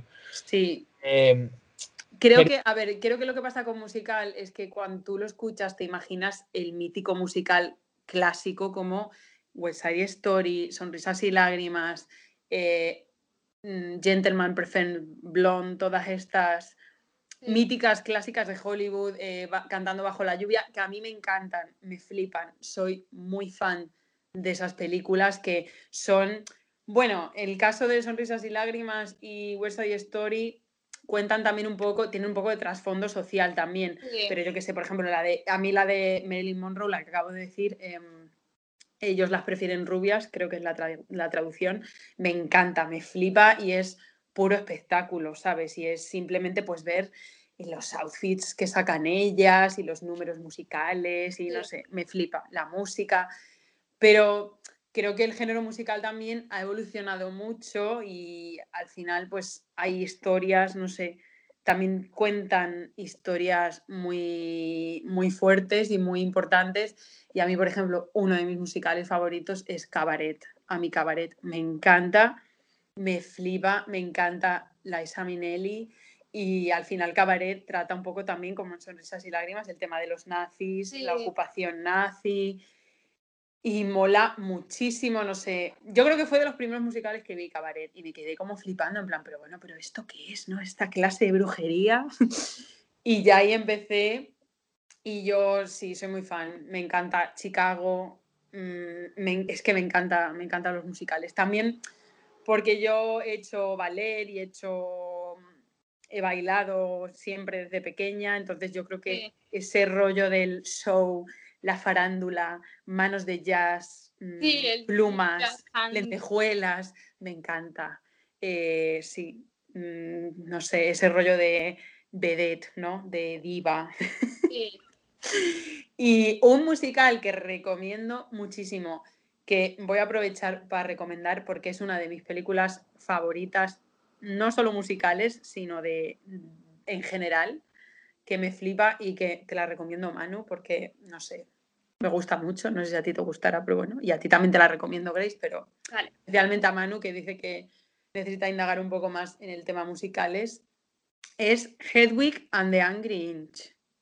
No es una película bastante independiente que empezó un poco como Rocky Horror Picture Show, que también me flipa, de hecho tengo por ahí un libro que me regalaron unos reyes con fotos y bueno.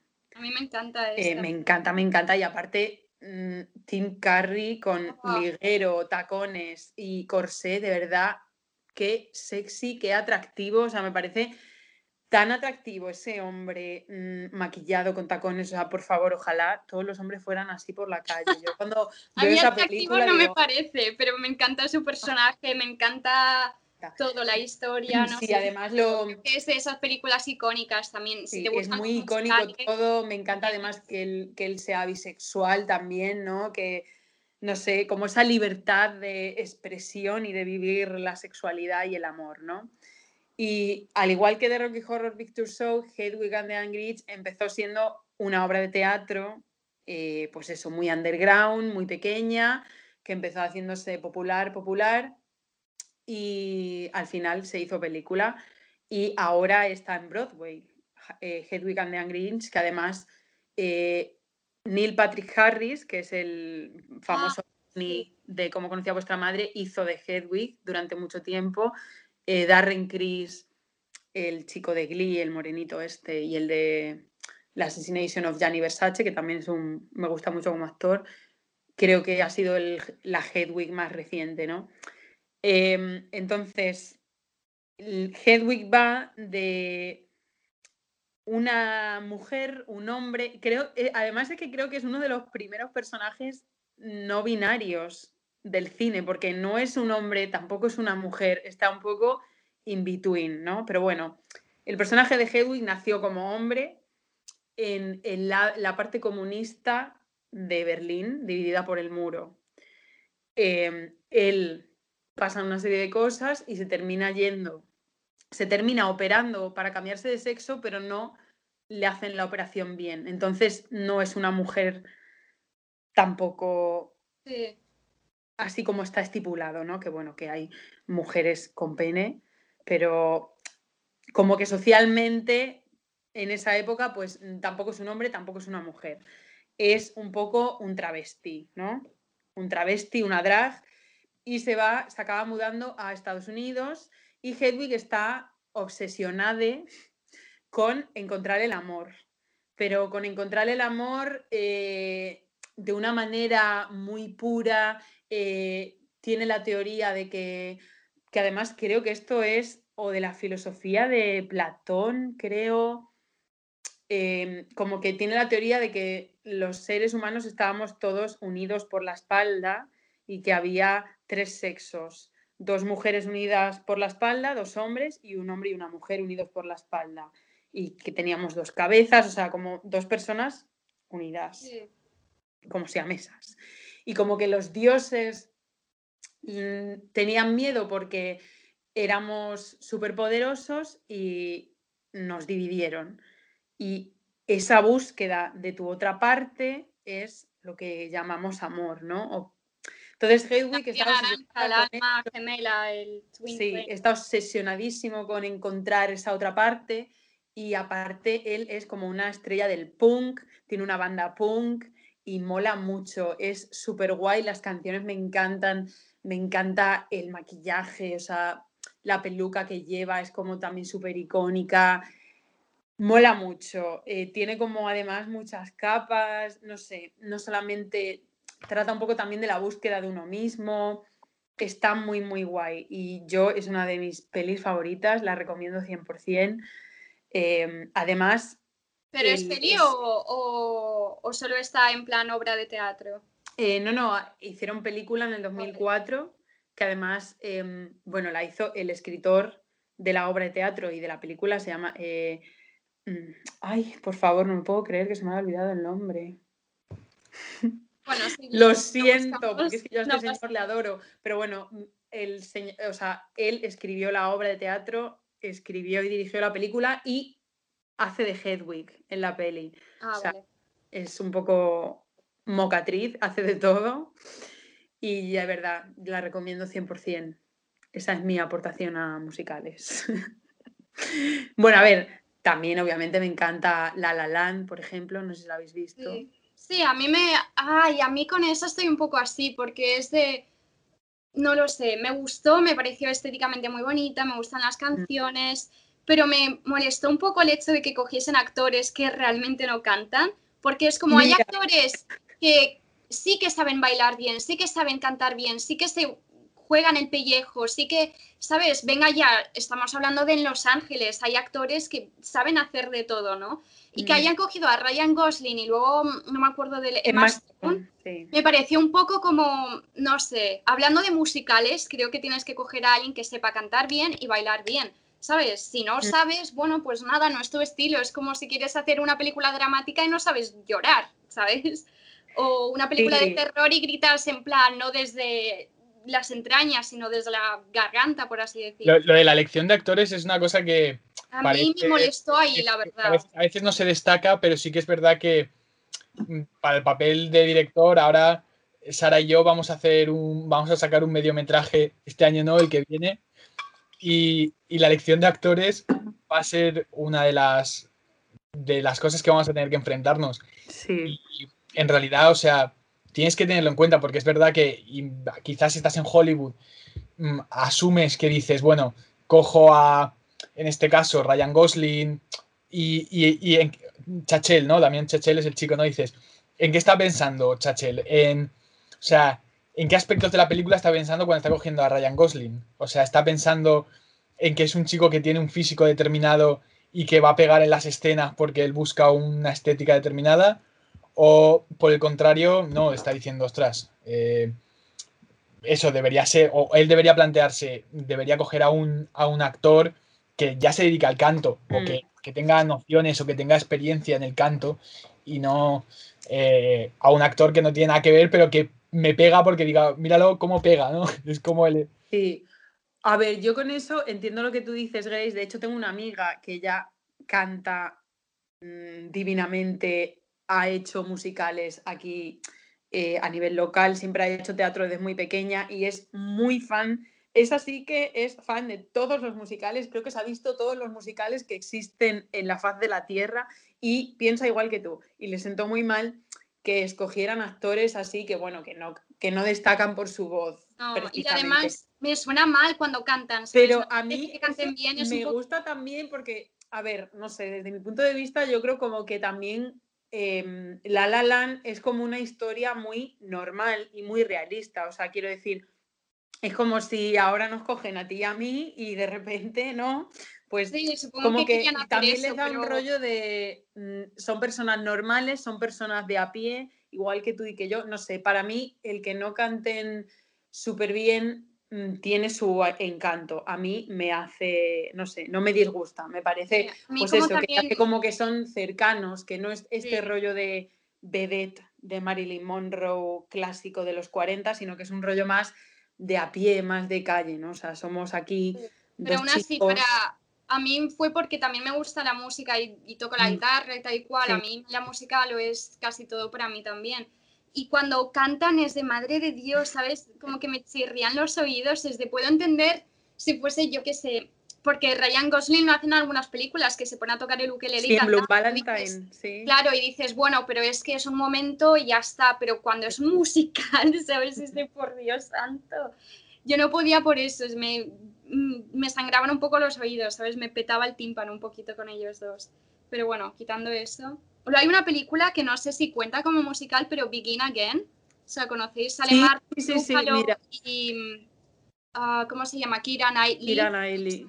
So, me gustó mucho esa película. Sí, porque es, a ver, musical dentro de lo que cabe, porque sí cantan y todo eso, pero no es en plan que se ponen eso, a hacer en plan jazz hands y tal y cual, sino que ella, pues, es una cantante y la cosa, ves ahí, Keira Knightley tampoco es que cante muy, muy bien, pero...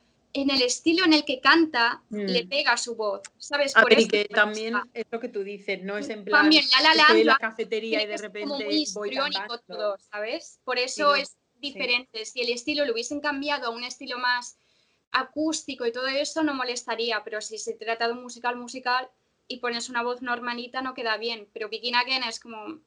es una chica, pues como si fuese yo, ¿sabes? No soy Adele, pero bueno... con la guitarrita alguna cosa puede canta quedar. Autora, sí. Entonces, es una... Y hacen eso y empiezan a cantar en la peli para crear este CD y todo eso y me encanta, es de mis películas. A mí me gustó mucho. Para que le guste la música, y sea músico o esté empezando, yo qué sé, se sentirá también muy, no sé, muy... Se reflejará un poco en sí mismo esa película, de que es difícil llegar a algo, ¿sabes? Pero a veces no hace falta mucho, a veces con tocar en la calle, ¿sabes? Sí. Es suficiente para ver si te gusta. Y luego como que la música te puede llegar a la cabeza también. Y... Sí, esa película además me la recomendó mi hermano, que él es músico y sí. composición, está terminando compositor, está terminando la carrera, toca el piano y tal, y le gusta mucho esa película, es una de sus favoritas y me la recomendó. Sí, y la verdad que a mí también me gusta, y me gusta mucho también que se vea una relación de amistad platónica sin necesidad de que pase algo o sea, romántico. A mí, exacto, porque parece que todo el mundo piensa... hay una mujer y un hombre que tienen una amistad así como platónica, especial. Yo tengo amistades platónicas con amigos míos y amigos heteros y no necesariamente nos tenemos que acostar ni nos queremos liar el uno con el otro ni ha pasado nunca nada entre nosotros, ¿sabes? Y me jode un montón que en las películas más mainstream siempre se tengan que liar o enamorar el protagonista y más o menos sí que la peli como que sienten algo.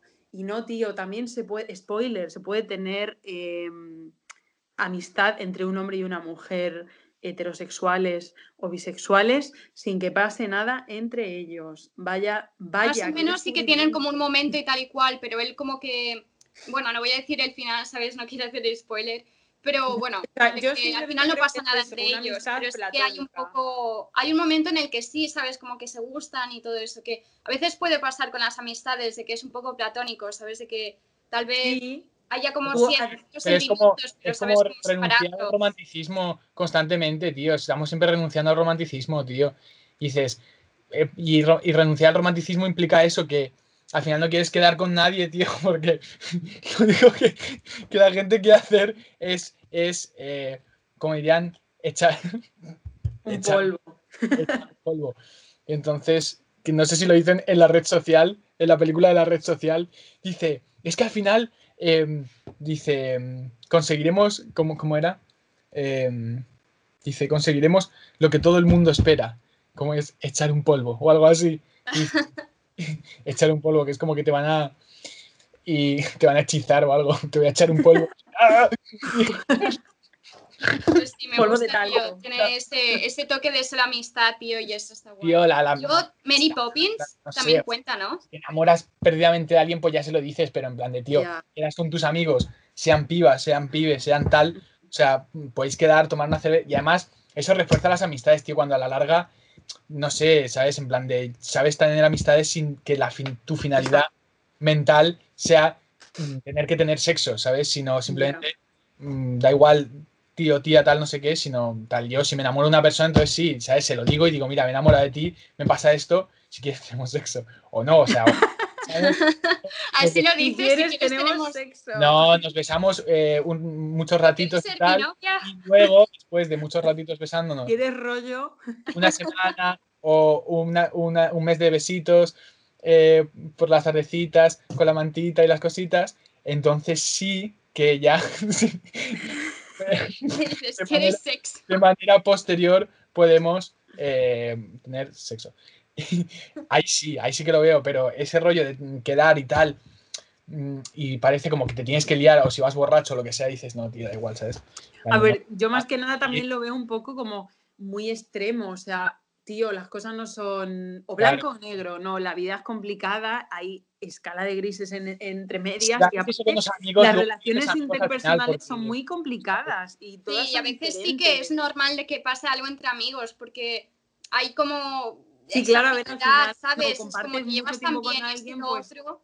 Yo creo que es normal de que acabe ocurriendo, por eso lo hacen en películas, porque... Pero sí que a veces molesta, como en Friends, que al final todos se lían entre ellos, que te quedas, tío, es un poco raro, ¿no? Quiero decir. O sea, yo, por ejemplo, tengo un montón de amigos chicos, hetero, gays también, pero tengo un montón de amigos chicos hetero y es que creo que no me he liado jamás con ningún amigo mío, ¿sabes? A ver... Ha podido pasar que a lo mejor, pues mira, con sentimientos tal y cual, o alguna vez ha podido pasar algo, algún beso tonto, no sé qué. Pero mis amigos son mis amigos, ¿sabes? No sé. Es como que, tío, que se tenga que Y luego depende también de la edad. Año 2020, ¿sabes? Crea que un hombre y una mujer no puedan tener una amistad sin que haya sexo de por medio o atracción física, me parece totalmente cavernícola, la verdad. O a veces sí que puede haber atracción, quiero decir.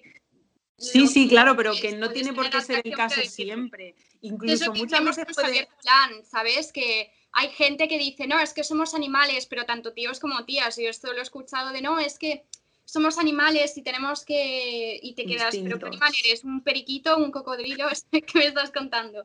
Es un animal y tú puedes tener como cierta atracción, pero poder pararte, ¿sabes? Claro, también depende, hay muchos tipos de relaciones.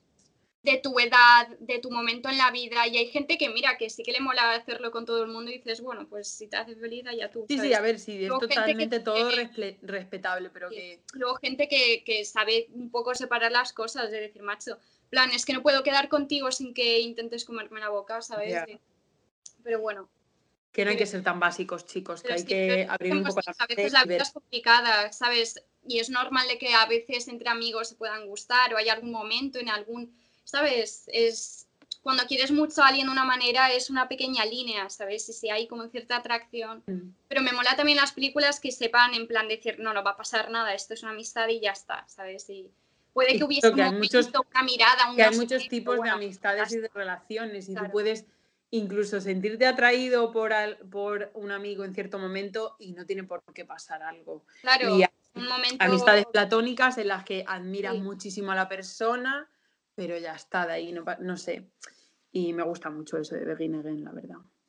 Y luego más musicales, yo que sé, Mary Poppins. Entra otra vez en lo de Disney, pero sí, realmente no es de dibujos todo el tiempo. ¿Mary Poppins la has visto, Manu? Sí, ¿no? Mary Poppins sí, la debí ver en su momento de pequeño y tal, sí. Pero no caló en ti, ¿no?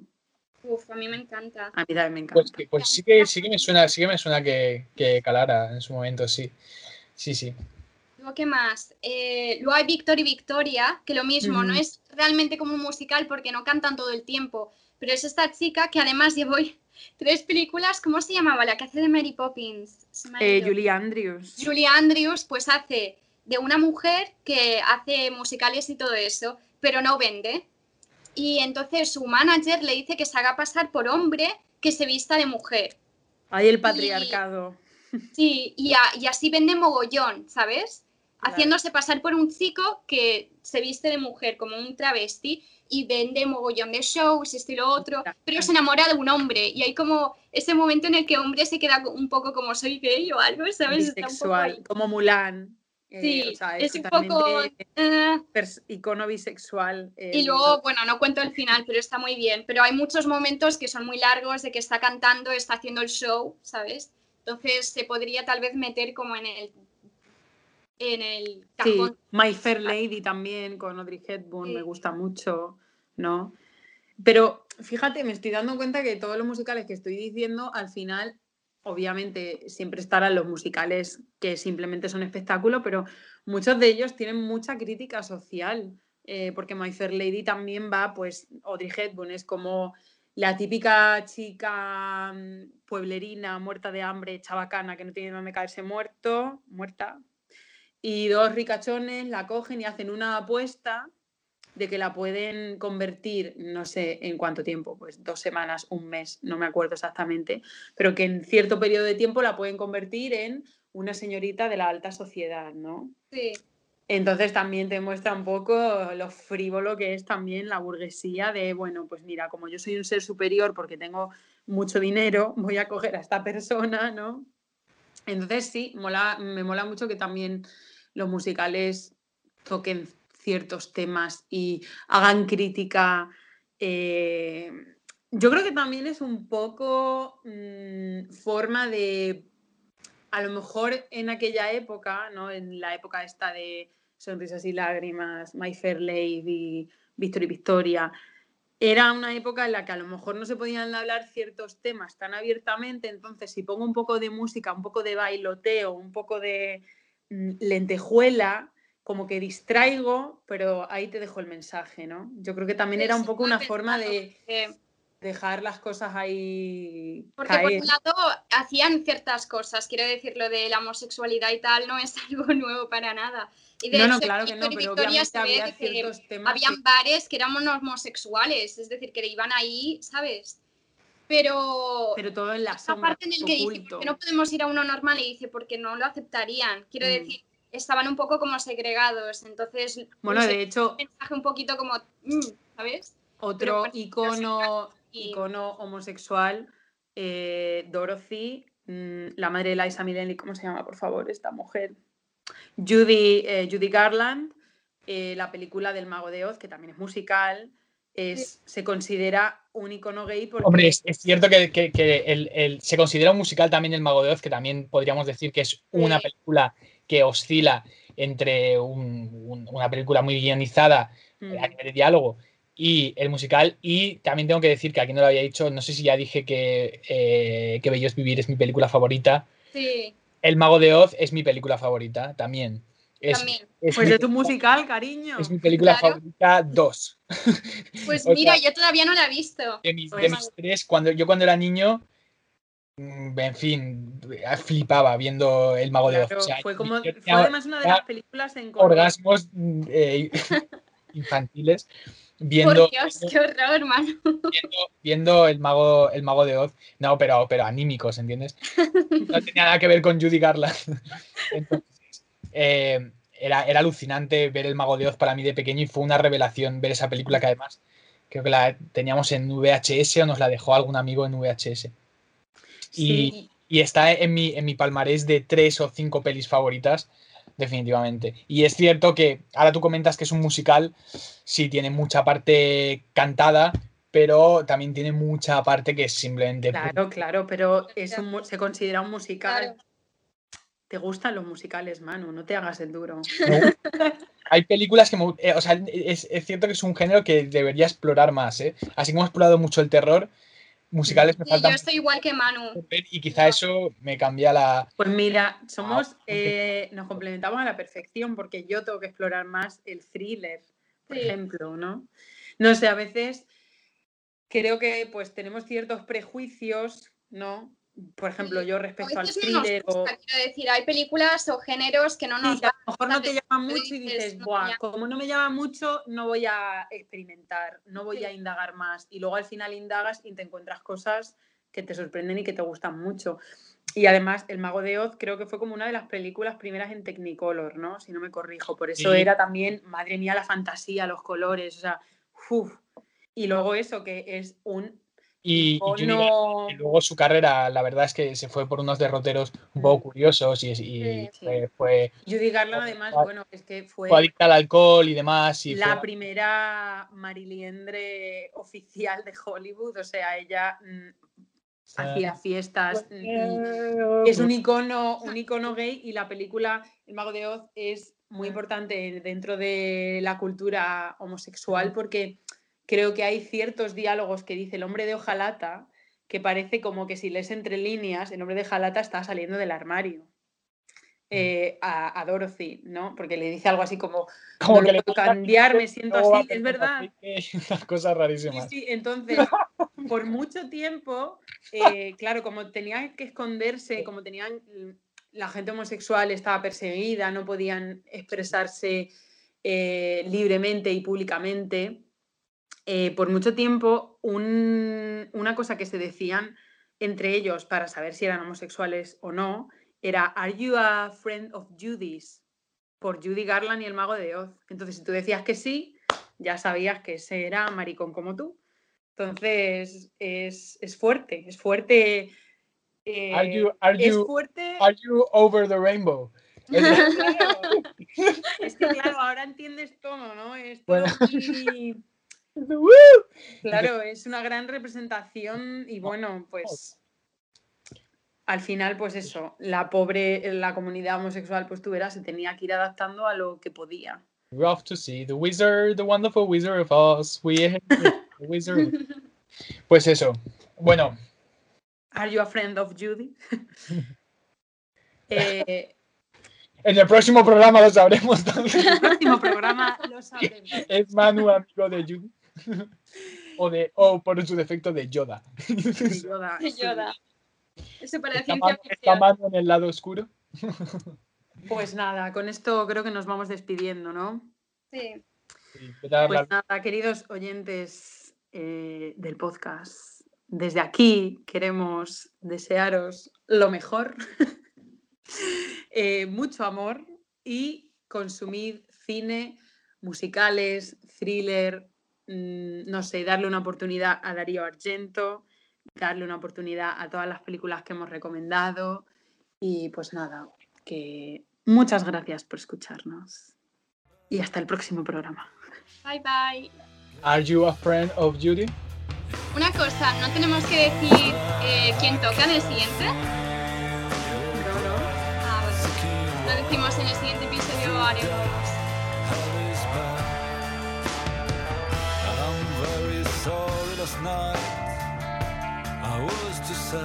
Too late with you, while many cars were passing by.